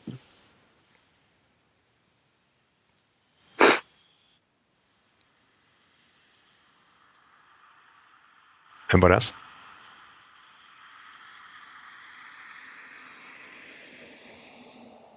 I don't know. I don't know how to describe my feelings without going into more description. Um, Let, us try this. Let's try this. So pretend that I'm you at the age of 16, the day before the night I take my first opiate pill, the pain, pain pills. Mm-hmm. So let's pretend I'm young Travis, right before, right before, an hour before I take my first pill. What would you say to me? Say, please don't do this. Please, please, please don't do this. It's going to destroy your life.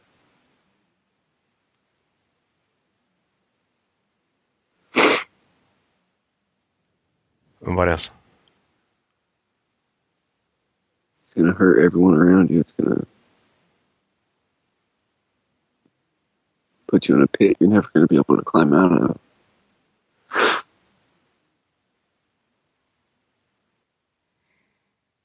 I think I would say to young Travis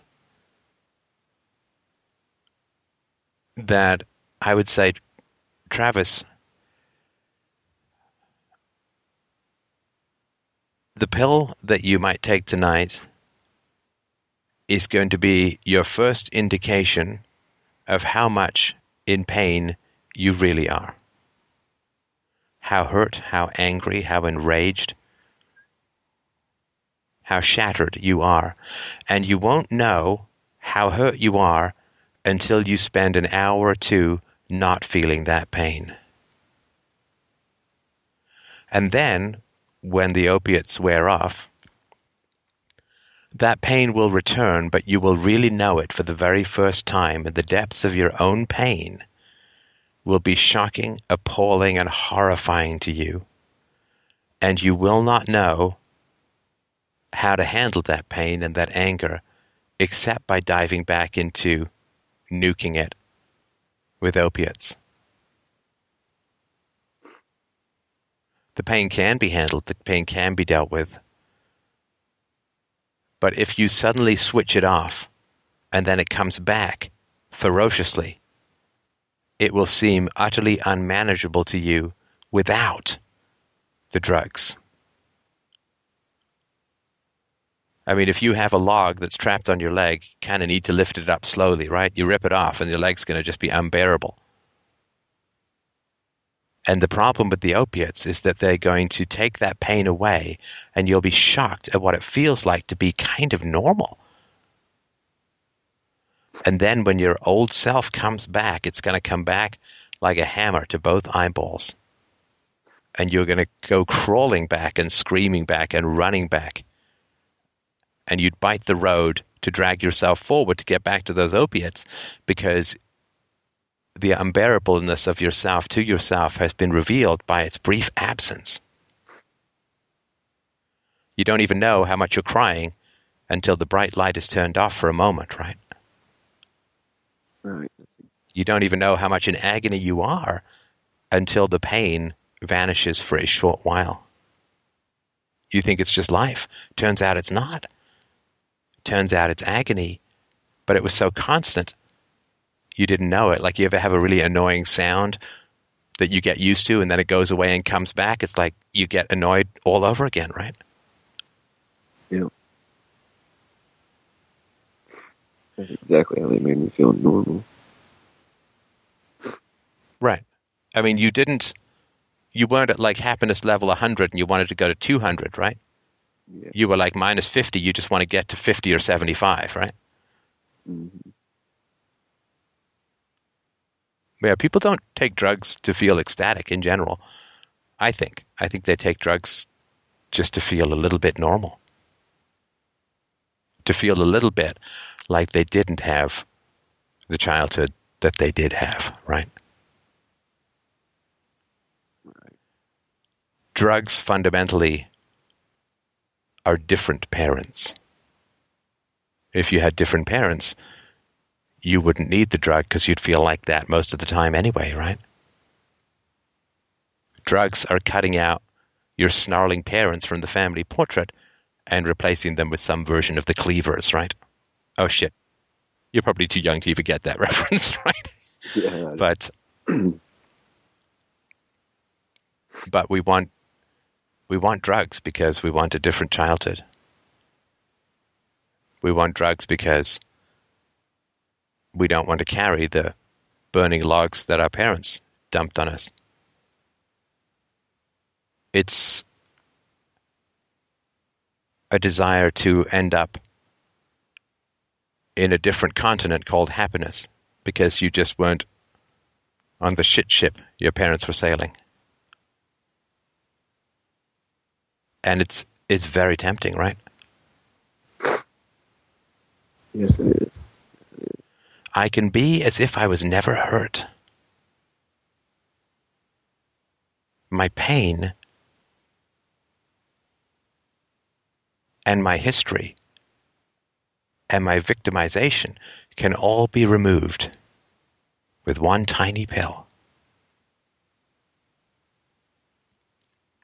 You know, I mean, one of the most famous songs from Pink Floyd is Comfortably Numb, right? Mm-hmm. And in that song, he sings not about the achievement of happiness, right? Comfortably numb. Drugs is not about ecstasy. It's about pain erasure. And it feels like ecstasy only because the pain is so chronic and constant.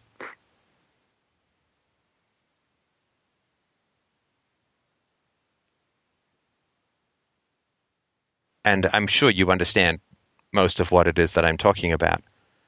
But if you understand it as a form of agony management from an incredibly victimized and brutalized and repetitively assaulted childhood. How does that strike you as a perspective? I can relate to that. It sounds dead on to me. And uh, are you feeling anything? You keep sniffing, and I think you're getting upset. But I think you just have a runny nose, right? Uh, oh yeah, I'm sorry. I, uh, oh no, that's fine. That's fine. But what do you what do you think or feel about what I'm saying? Uh, I can relate to that. I that's agony management that really struck me.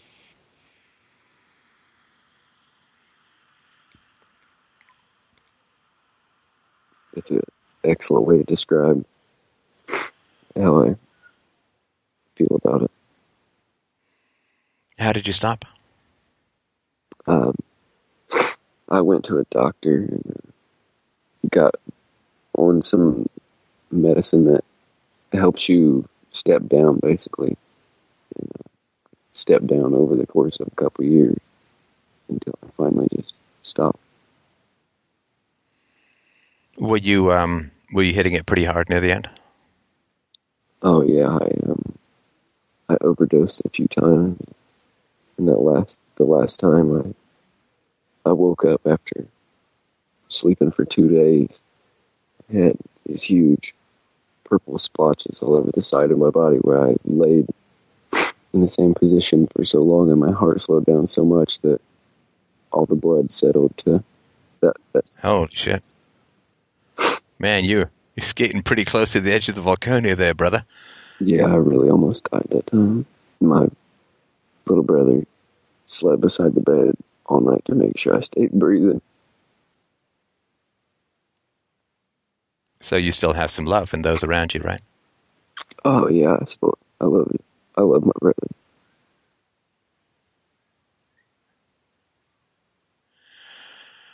Well,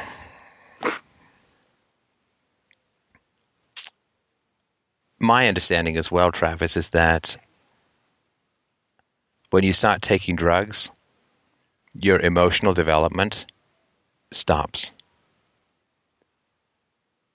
Right? Because you don't learn coping mechanisms, you don't expand your willingness or capacity, even really, to reason with yourself, to talk yourself out of things that are irrational and so on, because, right, there's the, the solution is right there in the palm of your hand, right? Yeah. I mean, if I had a magic pill that gave me abs, you wouldn't catch me doing a sit up from here to eternity, right? Yeah. Not that sit ups have given me abs. I still have, I mean, an ab, but um, so I mean that's that's the challenge too. It's like okay, so you're off the drugs, but there's some circling back and regrowing and, and skill development that you need to do, right? Yes. And do you do any therapy? Have you done any talk therapy at all? No. Would you consider that? Do you have any access to that kind of stuff? Yes, I um, um recently I've been looking into it a little bit. Uh, I think I'm, I need to get on it. Yeah, I think so because I mean the great temptation about ending an addiction, or I think at least as far as I understand it, the way that, that the temptation works is okay. So you're off the drugs, which means yay, not dying. So good. I mean that's good. But the problem is that there's um, the baggage you had before the drug use, and by baggage I don't mean like stuff that you went out and chose from a store, but basically was thrown down an incinerator chute onto your young mind. There's all the baggage that you had before you started. Then there's the additional baggage of having been an addict and all of the associated dysfunction that comes with that, right? And yet there's also 10 years of the non development of alternative coping skills then than drug use, right? And so what yes. happens, I think, with addicts who quit, it's like it's like, okay, well, I don't know how to move forward. And my life feels kind of stuck, and that creates more discomfort and pain. And I think that's the temptation for going back, right? Yeah, I definitely do feel stuck. Right. And I think the stuckness comes from you've moved forward biologically, but emotionally there's probably been quite a bit of stagnation. And so I think a talk therapist can be fantastic in helping to teach you the skills that should have been taught innately to you as a child through good and kind and wise and loving and patient examples and you know mild corrections uh, and suggestions and advice from parents that you loved and respected which you know sounds like pretty much the polar opposite of what you've got and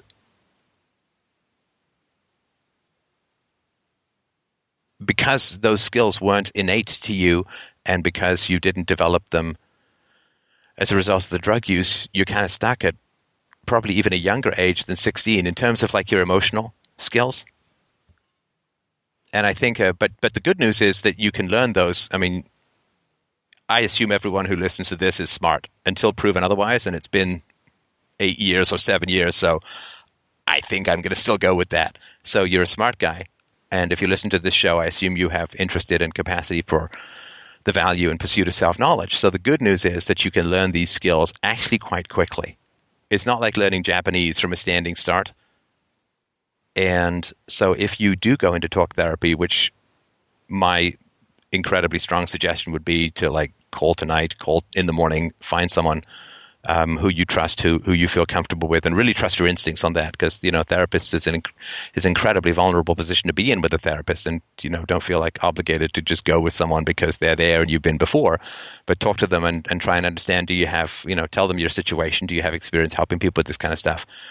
You can develop coping skills, emotional skills, negotiation skills, both with yourself and with others, pretty quickly with the right therapist. And I think that would give you the opportunity to deal with your social anxiety by understanding the root cause, which is, you know, if I w- drop, airdropped into a remote village in Japan and I was hit every time I got Japanese wrong, I don't speak Japanese. I'd be pretty fucking stressed. And so understanding that your social anxiety comes out of a brutal environment and that you can learn these skills quite quickly that will allow you to move on in your life and not just catch up, but surpass people who haven't gone through this kind of stuff. We, you know, we're not aiming to get out of the wheelchair and join the normal walking people. We go from wheelchair to superhero. Like we go from um, from hellborn to kryptonborn. That's all all we get. Those are the only two choices we have. We victims, right? Uh, you're either a victim or a hero. Uh, that's all. You don't get to return to normal, which is, you know, I guess kind of a relief, right? But at least it is for me.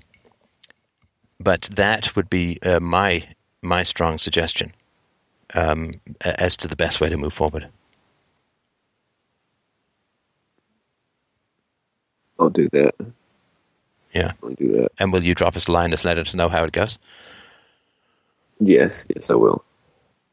Keep listening to the show. Of course. Don't donate anything. Take your money. Take your money. Give it to the therapist. Don't give it to. Don't give it to us. I already Deal? have. Well, don't do any more then. And if you need it back to pay for therapy, just let us know. We'll send it right back. All right. All right. Thank you, Stefan. All right. Thanks, Travis. Man, stay strong. Good, good job getting off, and uh, you'll do great moving forward. I feel it. All right. Thank you very much. You're very welcome. Thanks, Travis.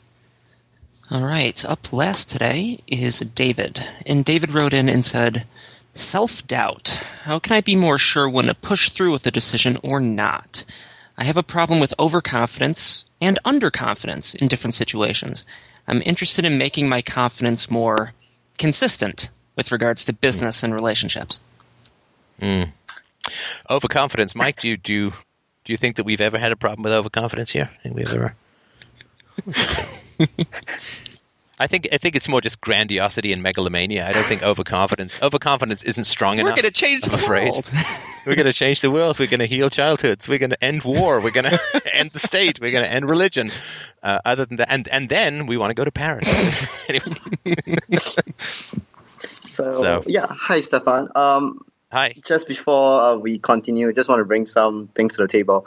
I'm actually been I'm I grew I grew up in an Asian community, so um, you just keep that at the back of your contacts. And I tend to ramble a lot. So if I ram- I start rambling, you can cut me off anytime. You bet. Okay. Um, so my chief problem comes with the fact that I think my certain behaviors have given me value, but these very behaviors sort of hinder me f- from moving forward. So uh, one example would be through business relationships. So um, I have my own company in um, back from where I came from and I have problems with um, not um, how would I say lying in um, lying to so-called business people because you you have to put up a certain front when you go um, about talking to business people, and sometimes I have a little bit of a trouble trying to rationalize the lies away. So okay, wait, wait, wait! You just did two separate things. The first thing mm-hmm. you said was um, that you have to put up a certain front. Yes. And the second thing you said was lies. Yep. The, the, those two things don't see, seem quite exactly the same thing. Mm, how so? As in, um, because, mm, as in, by my definition, putting up a front would be the equivalent of lying. Is it? I don't think that's necessarily the same thing, right? So let's say I'm having a bad day, right? All right. And let's say I'm going to the dentist. Now, I have a really nice dentist, so the two aren't the same thing. But um, my dentist uh, uh, or my hygienist says, you know, how are you, right? Mm-hmm. And I say, I'm fine. You know, I'm okay, right? Because I'm not going to sit there and say, well, I stubbed my toe and then I got bitten by um, a fire ant and you know whatever, right? Okay. So I'm saying I'm fine, right? Yes. And um, you know, I was sick last year, but you know, whenever the waiter said, uh, "How you guys doing?" I didn't say, "I'm reeling from chemo," right? Yep. So um, that's I, you could say that's putting up a front or whatever. I think that's just uh, you know an appropriate level of sharing for the social context. Okay, correct. Right? But um, so um, my business partners will be telling uh, um, other people, other business people, about how they have certain um, facts coming up, or say uh, we're expanding, or we're doing something, we are getting a new deal soon in a couple of days or weeks or whatever. But it's not exactly um, confirmed, you see.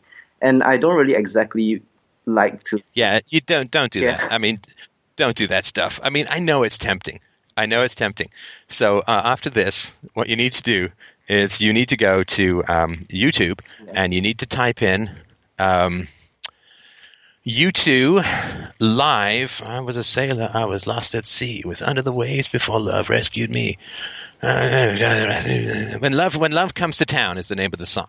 Okay. It's live when love comes to town, and it's from Rattle and Hum. Okay. And uh, it's a pretty young Bono. It's a it's a pretty great song, I think, too. And Bono uh, is uh, wrote the song for BB King, and BB King is one of the great American blues guitarists. Okay. And BB King walks on the stage and he says basically, "Listen, man, I I don't do chords like uh, other people." Other people in the band do chords. I'm absolutely horrible at chords. I'm horrible at chords. He keeps repeating that, right? Yeah. And uh, I, I think that's great. And then Bono says something like, uh, you know, it's not like there's a lot of chords in the song. I think there's like three. Okay. something like that. And so BB King is basically saying, I'm terrible at stuff, right? Okay. And that is a, a sensible thing to say. Mm. Look, I I'm always told um, when I was in the business world, everyone was always telling me, "Oh, we're doing great, we're expanding, we're doing." Exactly. I didn't care. I didn't care. I, and assumed that they weren't telling me the truth. Yes. And the reason I assumed they weren't telling me the truth is that almost every business venture is really, really hard. yes. There's a lot of doubt. There's a lot of uncertainty. Yes. There are uh, real challenges there's times where you just want to throw yourself under a bus. Mm-hmm. There's times when things fail, and there's times of unexpected glory and success. I mean, it's it's hard. The life of an entrepreneur is very exciting. It's very hard. Yes. And so when everyone says, "Oh, it's going great. We're growing. We're doing this. We're doing that," I know that even if that's true. they're not telling me the truth. Yes. Because everyone says, "Oh, we're growing," like that's just fine. Hey, man, I was in a company that grew fifty, uh, grew fifty to hundred percent every single year. Yes. The company that uh, I co-founded. Do you know how tough that was? No because gr- growth is really tough because growth means you've got to go and get more office space. Yeah. You've got to hire more people. Yeah. You've got to train more people. You've got to get different suppliers. You've got to grow the people you already have. Some of them will grow and some of them won't. Yeah. Some people get annoyed that the intimacy of the early company is gone, right? You've got to change the whole work ethic. I mean, it, you've got to uh, put in a lot of policies and procedures. Yes. You, right? I mean, it's really hard to grow a company. Growth is not like, oh, it's everything's great, we're growing. It's like, oh no, we're growing, right? And so, um, yeah. So back to the point of you. Uh, no, no, no. Hang on. Let me let me just finish my thought here. Okay. So when people tell me everything's going great, I know that, like in the business world. Mm-hmm. Um, I know that they're basically just selling me a bill of goods, Yeah. and it really, I, I, I just, I just would undervalue Mm. Uh, what they're saying, right? And so, you know, pe- when we were growing and doing well, and people say, "How's the business going?" I say, "Well, it's it's growing, but man, alive, it is really complicated and challenging to grow." Mhm. You know, we went from like uh, basically three employees to forty-five employees in a couple of years, and uh, that's a real challenge. It's a real challenge, and um, so, you know, when people just say everything's going great, I mean, just nobody who's who's got any real sense is going to believe you, and it's going to undermine your credibility with people whose opinion you probably really need, like people whose whose interest and opinions you probably really need. Does does that make any sense? It does. It does. Um, you sort of answered my question in the second part of your answer, so that's good. Um, in in the sense that you don't have to sell yourselves too hard, um, and all you have to do is just present them with a real case that it's challenging, basically. Yep. It is. Look, I mean, uh, know, knowing that that there aren't easy answers in life, and, and there aren't. I mean, you, you've heard me. I, I, I swear, I swear, I sound like a broken record half the time, right? Yeah. I mean, how many times, if you listen to this show, how many times have you heard me say, I'm just an idiot amateur on the internet. I'm just some guy on the internet. I'm not an expert. I'm like, how many times do I say that? Many times. Many, many, many times. Yeah. Many times. Now, I know that I have, you know, verbal skills and charisma. I can think well on my feet and all that. So if I wanted to be an expert that people deferred to, I could probably pull that off with quite a lot of people, right? Yes. But I don't want that because the whole point is to empower other people and have them think for themselves and sh- and also model legitimate humility. I can make some reasonable cases with a reasonable amount of knowledge, but right, I'm always sending people off to other experts, right? Mm, yes. I'm always I mean, yeah. just the last guy. Hey, go go see a therapist. therapist yeah. I mean, I say that all the time, all the time. At like just about everyone who's got trouble, go see a therapist because I am not a therapist and uh, people need that one-on-one stuff, right? A philosophical conversation can't reparent people, but a therapist, skilled therapist, can. And so, uh, so I think that in terms of having this sort of overconfidence versus underconfidence, overconfidence breeds underconfidence and underconfidence contributes to overconfidence. It's kind of a yeah, vicious circle, it and it's a pendulum that gets wider and wider, right? Because if you're overconfident, then you overpromise. Yes. And when you overpromise, you end up underdelivering, which makes you feel like crap. And then, yeah. rather than face the fact that it was the consequence of your prior overconfidence, you then say, "Well, man, I really screwed that one up, so I better go and get some more stuff. So I better go oversell myself again." And it's a cycle, right? Yep. So. Um, um, I think just a realistic uh, humility just goes uh, goes a, a, hell of a long way, and most of the people who've achieved a lot, mm-hmm. uh, I find, uh, tend to um, have pretty pretty realistic assessments of their own capacities. Okay. I'm good at this. I'm I'm not good at that. Right. Yep, that's very true. Hey, Mike. Mike. Yes. Mike, would you like to to give people a taste of the things I'm not good at? Remembering to write a back cover book description for the Handbook of Human Ownership? Maybe I did write it. Maybe I sent it by carrier pigeons. Do you ever think of that? 18 oh, months ago. yeah, no, I mean, basic, you know, some basic organizations, remembering details, uh, remem- remembering schedules. I mean, we could go on and on, right? I mean, the, the challenges that I have uh, are not inconsiderable. I mean, I think they'd be better if I wasn't parenting, but nonetheless, right? Um, those aren't my, uh, to put it charitably, those aren't my strengths, right? And everyone's got different strengths and weakness, and being aware of that and knowing what it is and fitting everyone together in a way that it works the best is, I found it to be incredibly important. Because I certainly have a lot of weaknesses, and having everyone aware of what those are so they can pick up slack in those areas is, is certainly helpful. Right. Okay. Right. Um, I'm I'm I'm good in a fight. I'm not so good at avoiding fights. sometimes can be can be can be quite helpful, right? Yeah. Um. All right. Um. Thank you very much. Uh, I'd like to move on to the personal relationships part, if you don't mind. Sure. Um.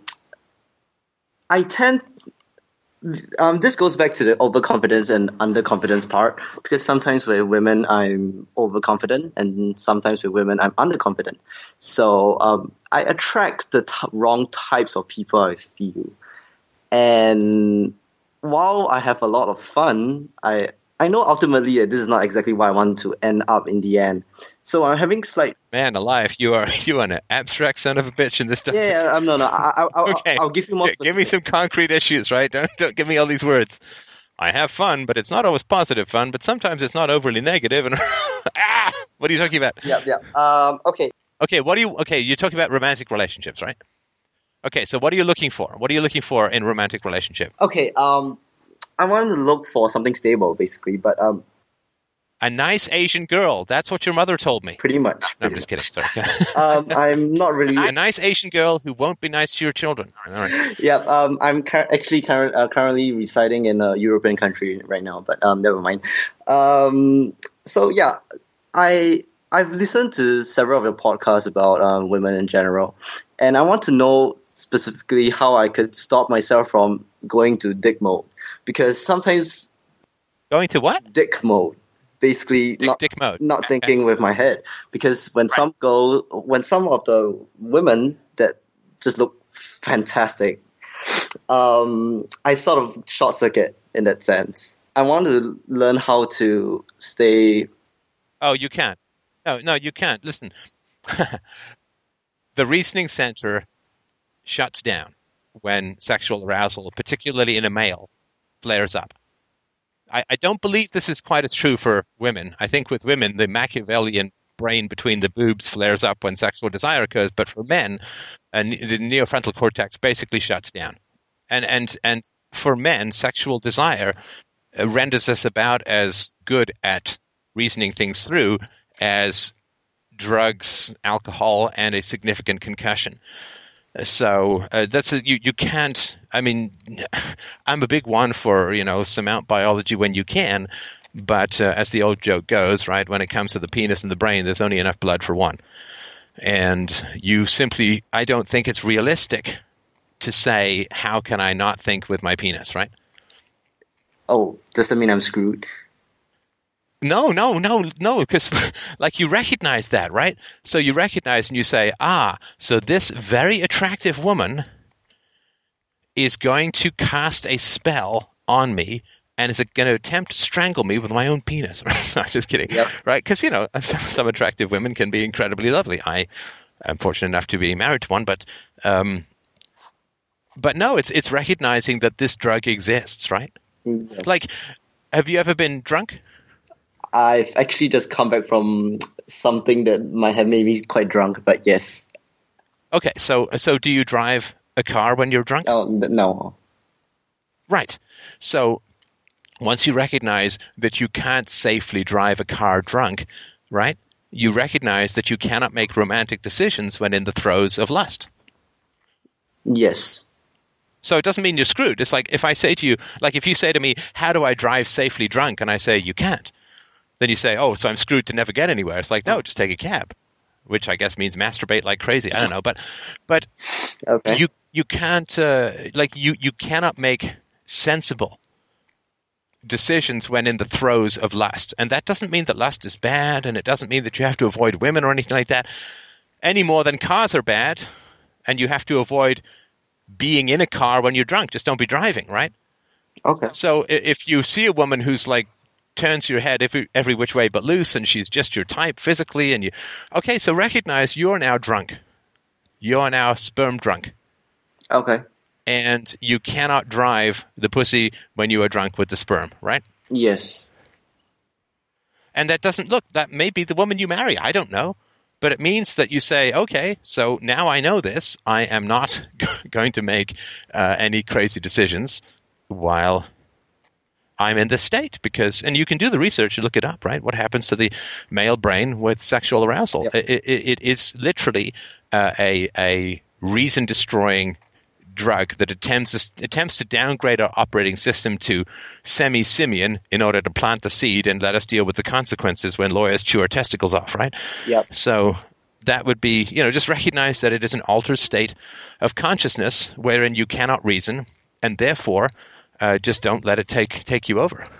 But you can't fight it. I mean, it's so you you can't become a good driver when you're drunk, but you can not get into the car. Does that make sense? Yes. Hmm. So that means that I I kind of have to consult my friends constantly when something like this happens. Well, yeah, and look, you can chat with the woman and you know whatever, right? But you have to recognize that you can't make any substantial decisions while you're in the throes of lust. And look, it's not, I don't know how long it lasts, but it's, yep. you know, the typical romantic high lasts about six months. In other words, nature says, let's pretend that you like each other based on hormones until one of you gets, until the woman gets pregnant and then just deal with the fallout. Because remember, your penis is not designed to make you happy. It's designed to make another penis with legs attached so that it can then go and make another penis with legs attached. And basically, they're like those giant imperial walkers on the Hoth planet. Instead of lasers, they're shooting sperm. They're just machines of more penis, machines of more penis, machines of more penis, of me- machines of more penis, right? So it doesn't have your best interest at heart. It doesn't have your happiness. It has photocopy, photocopy, photocopy. That's what it does, right? Yep. And it will use every trick in the book, right? I mean, geez, talk about feminine wiles. It's penis wiles that really get us screwed up. It's going to just try and make another person. That's all it's trying to do. And it really doesn't know anything about lawyers and it doesn't know anything about prenups and it doesn't know anything about family courts and it doesn't know anything about college costs or anything like that. It's just more people, more people, more people, more people. That's all the sperm is screaming and whatever they can do to get you to get those things introduced to an egg, whether formally or informally, legally, uh, in terms of being married or common law or dating or what have you, right? It can be a turkey baster if she's a sperm jacker. That the whole point, as you know, is just to get sperm to egg to new person, sperm to egg to new person.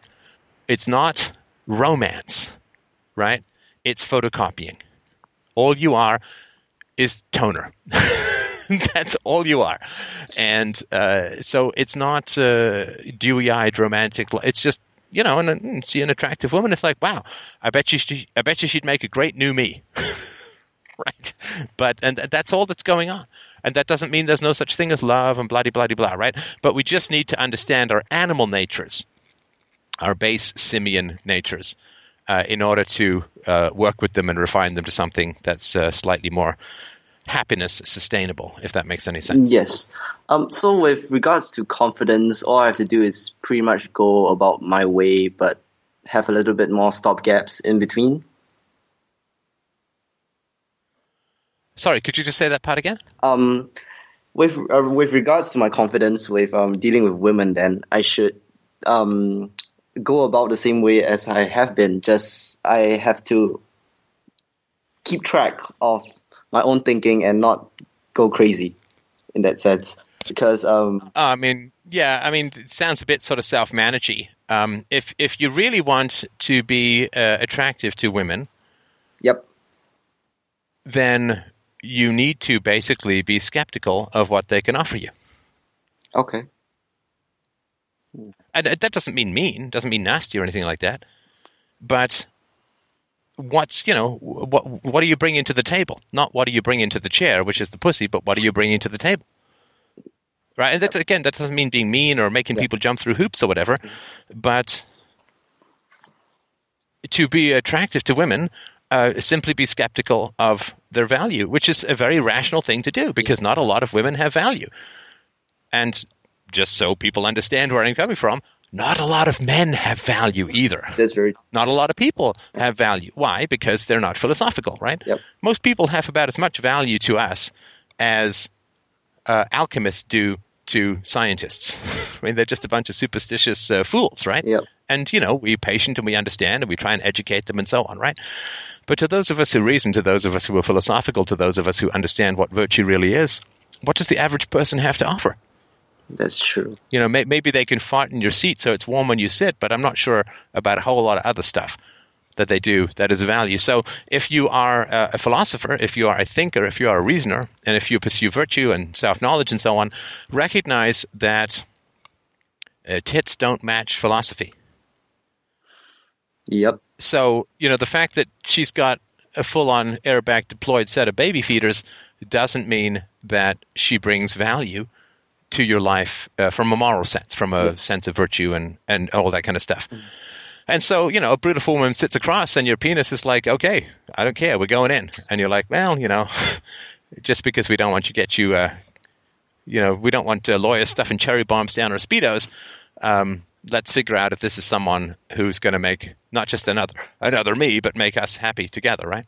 Yes. So yeah, just say, oh, you know, be friendly and all that, but uh, see uh, see what the woman has to offer you. I mean, it, from a biological standpoint, it's deeply exciting for a woman when a man is skeptical of her value. Do you know why? Why? Oh, you know why. I do know why, but um, yeah, actually, um, yeah, it does make sense. Um, I guess it's, it's funny because I've listened to many of your podcasts, and the things you have told me just now were quite a rehash of things I've heard before.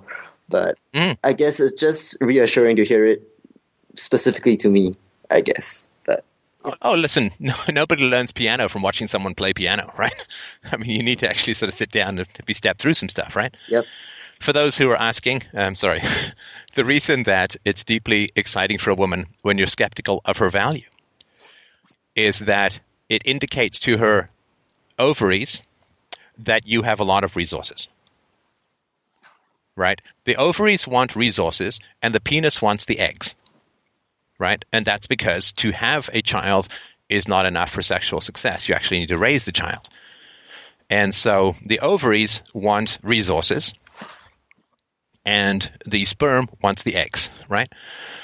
Now, if you are if a very, if an attractive woman is talking to you and you're skeptical about her value without being hostile, which indicates resentment and pettiness and manipulation, if you're skeptical about her value, what you're saying is, I am not sure that your eggs are worth my resources. In other words, the more attractive the woman is, and the more skeptical you are of her value to you, the more you're saying that, despite the fact that you're very beautiful, I am not sure you're worth my resources what that indicates to her ovaries is that you have a fuck ton of resources, to put it technically.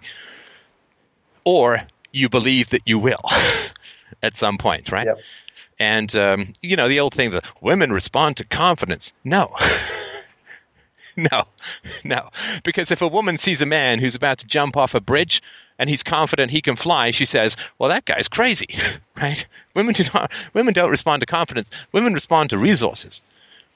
And in the same way that men respond to fertility. Again, this is not, it doesn't mean all women and it doesn't, right? But biologically, this is what the apparatus is for, right? And so uh, women respond to resources. Now, confidence is um, uh, a reflection of our existing resources or our belief yes in the willingness to get those resources right yep. i mean you think of this woman who was a beaten up in the elevator by her NFL husband, right? So obviously he's a pretty brutal guy, right? I mean, he beats her up and then she marries him, right? Mm-hmm. Because he's got lots of resources. What is $37 million contract or something, right? Yep. So he's got a lot of resources. He's alpha male from a very primitive standpoint. He's he's high status, right? She gets uh, fame, uh, she gets uh, notoriety, I guess she gets uh, money and, and so on, right? and uh, she she uh, likes the fact that he's you know big and strong and mean because that's why he gets thirty seven million dollars a year because he's big and he's strong and he's mean. And then he's big and strong and mean in an elevator. Well, sadly, tragically, that's partly why she's getting thirty seven million dollars because he's physically responsive uh, to threat and he's aggressive and violent and uh, so so this level of aggression, right? I mean, and this is something that um, uh, our good friend Dr. Warren Farrell has talked about. That uh, the woman wants a dominant man, right? Uh, you know, she want, a lawyer who a lawyer is supposed to win, right? Business people are supposed to win. You're supposed to win the contract. You're supposed to decimate the competition. You're supposed to be aggressive and alpha and win, win, win, right? And then, so so they're very attracted to that because that aggressiveness, that dominant status uh, or dominance approach, what that does is it signals to the ovaries that the guy either has a lot of resources or is going to get a lot of resources. Uh, which is another reason why women respond to even features and height and so on, because those are signals that the person's going to make more money. Tall people make more money. Attractive people make more money. And so the woman marries a man who's got the dominance characteristics to get her a lot of resources, and then what does she complain about? He's emotionally unavailable. Yep. And it's like, well, of course he's emotionally unavailable because he's an alpha. He's a dominant. He's a win lose life form. I mean, you don't, you know, I mean, you don't get to be. It's like it's like marrying a boxer and then saying, "Well, he's not sensitive." It's like, well, yeah, because if he had a lot of mirror neurons, if he was sensitive and empathetic, he wouldn't be a boxer. right? So you married some heart surgeon who's a workaholic, or you married some lawyer who win win wins, and then you say, well, he's not emotionally available, and then but that yeah, of course, that's why he has all these resources because he lacks empathy. I bought a car and he's so, not a boat. Oh my goodness. yeah, yeah, and and so women want the resources, but the resources often come with emotional characteristics that are not empathetic, are, are you know kind of cold and kind of dominance based and win lose and all that, and uh, and then they complain that he's not uh, emotionally uh, available. It's like, well, of course. I mean, you, you, this lawyer who's just won 20 cases in a row and has put a bunch of drug addicts in prison, of course he's not emotionally available because if he had access to emotions, he'd be too empathetic to be a successful lawyer under those circumstances. So, anyway, I just sort of wanted to uh, um, to point out. I just that. have one, last, one last comment. Um, how would you view these women who respond to such alpha characteristics. I mean, on some level, I'm pretty sure all women respond to that kind of characteristics. So, is it fair to write them off, or I, I'm not too sure about what I'm saying here actually, because well, no, because look, I mean, if you can provide resources and emotional sensitivity, right? I mean, like Brad Pitt. I mean, he's got the face of a thug and the eyes of a poet, right? I mean, if you can provide both resources and emotional availability, that's complete catnip to to women, right? Yep. Mm. I mean, if you, it's it's like a woman bringing physical beauty without hypergamy to the situation, right? I mean, it's it's that's the ultimate, right? So if you can provide resources and emotional sensitivity and availability, fantastic. Now, the problem is, of course, that a lot of the attractive women come from attractive mothers. And the attractive mothers used that attractiveness to get a man who had a lot of resources. So the women are primed to dominant characteristic to respond to dominant characteristics and non-emotional availability, right? Yes. Which is why attractive women often call, often call emotionally sensitive men derogatory names, right? Yep. Because their mother traded in beauty for dominance characteristics in the male. Your daddy's rich, your mama's good looking, as the song says. So then they're on the lookout for uh, dominance characteristics in the male and the associated emotional coldness, which is very sexy. Yes. When the woman first meets the man and then becomes increasingly grating and horrifying uh, as they have children and they see the man workaholic and not emotionally unavailable to the kids and brutal and mean and cold and all that kind of stuff, right? Like, I want you to leave, be the alpha at home, sorry, be the alpha at work and be the beta at home, or whatever you want to call it. It's all nonsense, right? So, um, so I, you know, don't have to write uh, these women off, but uh, you know, don't don't become a cold yeah. fish in yep. order to attract these women, uh, because you you want to find a woman who is going to value and respect yeah. who you are as a person. Listen, biology is about who provides what, right? Resources for eggs. I get it. But the reality is that if you ever want to be secure in love, you cannot be buying people off. You cannot be buying people off with money, and you cannot be buying people off with beauty. Because money is uncertain, and beauty fades. But in a way, these characteristics do come into play, as in, you sort of need to have them in the first place.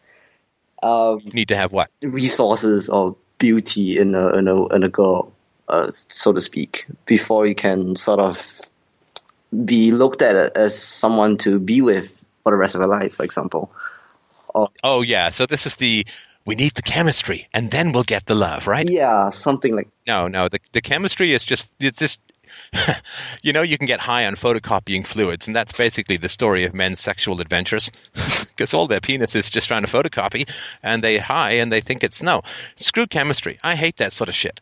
And I'm not saying that you're wrong or bad for saying it. I'm just telling you my personal experience of it. All right. I hate this chemistry shit.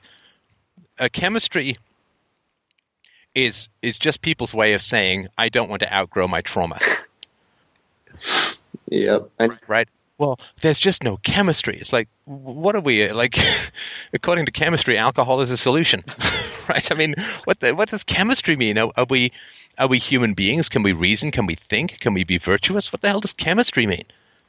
You know, well, I I didn't want to steal that that car, but there was just no chemistry in not stealing the car. I mean, what the hell does that mean? Yep.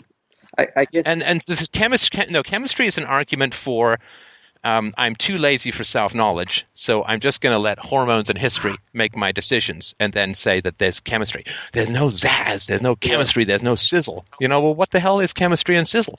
It's either base physical attraction, which we all know is bullshit, or it's some sort of uh, historical clicking of interlocking traumas. Yeah. But uh, no, chemistry, listen, every time I pursued chemistry, I've driven straight off a cliff. And I just wish there had been a quick and fiery ending to some of that shit. Uh, and every time I've, I've uh, judged and been skeptical, and I mean, that's how I, my wife and I, I mean, we didn't actually have chemistry when we first met, and now we can't pry each other apart. So, anyway. I, yeah, I know what you mean, but I guess it's, it's still really fun to have chemistry, but I guess it's not really very reliable. And yeah, heroin is a lot of fun too, but you know, it's not a business plan for life, right? Yeah. I I guess I need to grow up in that sense. But yeah. Well, you don't have to. It's just that it's choices and consequences, right? There is no have to, right? And unfortunately, I have taught my daughter the difference between wants and needs. Mm-hmm. And now I'm constantly being corrected, right? right? You know, dad, we need air, mm-hmm. right? You don't, you want this, you don't need it, right? Yep. And she's right. And uh, yeah, there's wants and then there's needs. And, um, you, you don't have to. Um, you put it, grow up. I mean, it's just a recognition of reality that we are not like we are built layer on layer on layer from single-celled organisms upwards, and we have all the same crap that has been layered and layered and layered through evolution on. I mean, evolution doesn't discard a whole bunch. Sometimes it just seems to keep accumulating and accumulating and accumulating, right? So we got the protozoa brain, we got the lizard brain, we got the amphibian brain, we've got the monkey brain, and now we've got this little bit jutting out, which I call the post post monkey beta expansion pack, which is still pretty damn buggy. So it's just recognizing all the stuff that we sit on as a biological organism and trying to make rational decisions, right? I mean, I mean, wouldn't we want to sit around in our underpants and eat chocolates uh, all day? Of course we would, right? But that's not healthy. I mean, it's not not the right thing to do. So you know, we pick up some hummus and we go do some exercises, and uh, that's just going against the natural intention of our bodies, which is to conserve energy as much as possible and intake energy as much as possible. And so exercising and eating well just goes against their instincts. And this is just exercising and eating well for your penis. Uh, that's all. I mean, just you know, resisting the natural impulses to eat chocolate and sit around on a couch all day, and uh, you know, go for a walk and go work out and eat a salad. it's not what our body says it wants, but yeah. we know it's good for us, right? So it's just the same kind of thing. Like uh, if you said, uh, Steph, you know, it's really fun to eat chocolate all day, and I say, well, sure it is. I get that, but you know, what are the long-term consequences of that, right?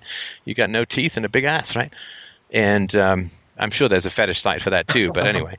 Um, but but the reality is you say well i guess i just have to grow up. It's like no you just have to recognize choices and consequences right? You, you can you can go and, and just ride the wave of chemistry uh, straight uh, into a bunch of rotating lawyer blades if you want but there's choices and consequences. And i think the wiser choice is to be skeptical of the value that uh, everyone brings into your life.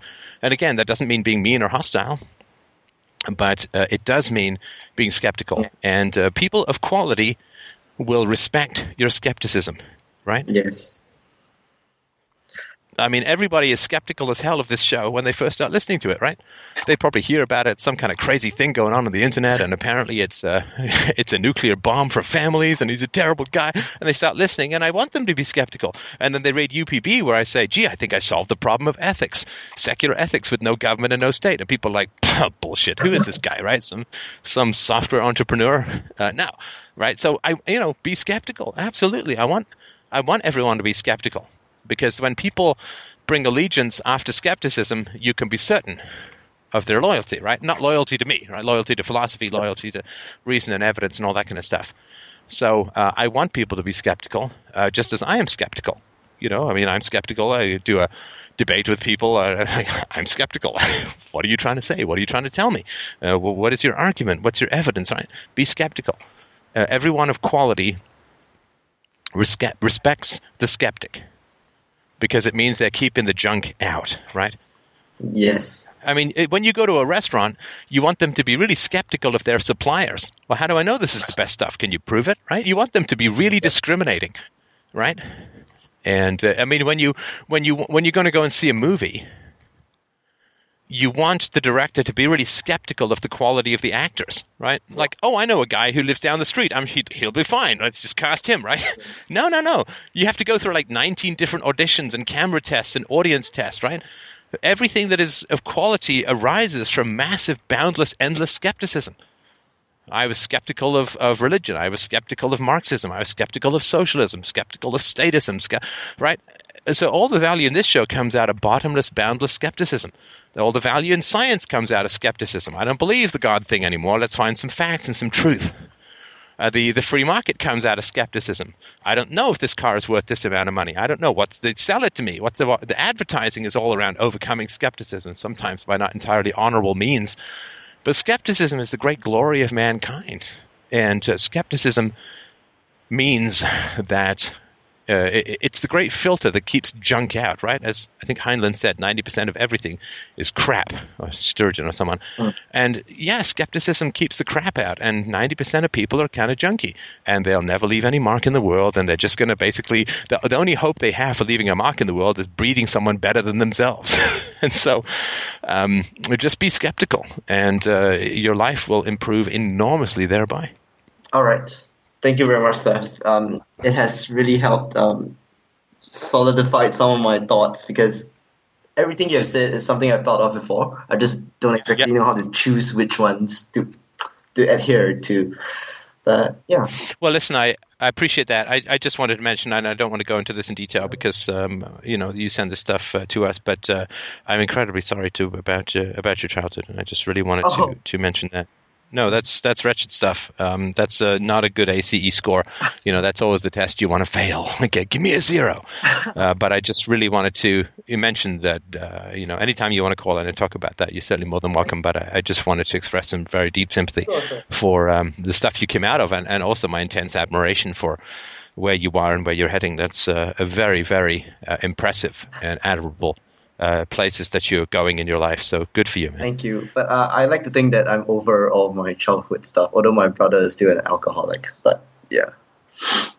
Well, uh, skepticism will be your friend, right? Yep. So uh, I hope that helps. And thanks, thanks very much for calling in. No and problem. do keep us posted if you can about how it goes. Sure. Thanks. Thanks, man. Um, I guess that's it for our show. Look at that. Chewed through. Only well, only two and a half, two hours, forty minutes. More callers Whoa. in two hours, forty minutes. I'm skeptical. And that's what, what happened. and that's what we call a quickie. Actually, basically, we basically just banged a bunch of callers in the bathroom at the bar. I think basically. so, yeah, go wipe yourselves off. We're done. so um, yeah, thanks everybody so much uh, for uh, for calling in, for continuing to um, I guess, entrust your thoughts and feelings to to us uh, at Freedomain Radio, uh, fdrurl.com slash donate to help out the show. Always massively and uh, gratefully appreciated. Uh, how are we doing this month, Mr. Mike? Uh, still down from last month. Still down from last yeah. month. So if you want to chip in and help offset that balance, it is much appreciated. Yeah, we seem to have kind of hit a bit of a ceiling over the last, I guess, since May, mm-hmm. right? Yeah. And um, so we'd like to sort of break through to the next thing. Of course, uh, with uh, with the cuckoo depositing stoyan in our nest, we now have another mouth to feed. And uh, so, um, I mean, not much because apparently he can live on ramen noodles and sunlight. But um, if you'd like to help out to help us grow, um, I guess we've been growing pretty fairly well. But it's sort of yeah, last sort of five six months, it's kind of ceilinged off. And uh, I know, I know, I know that there are economic challenges. And again, if you don't have money, just help spread the word, spread shows, post stuff, and uh, we'd really appreciate that too. So have yourselves a wonderful week, everyone, and uh, we will talk to you Wednesday.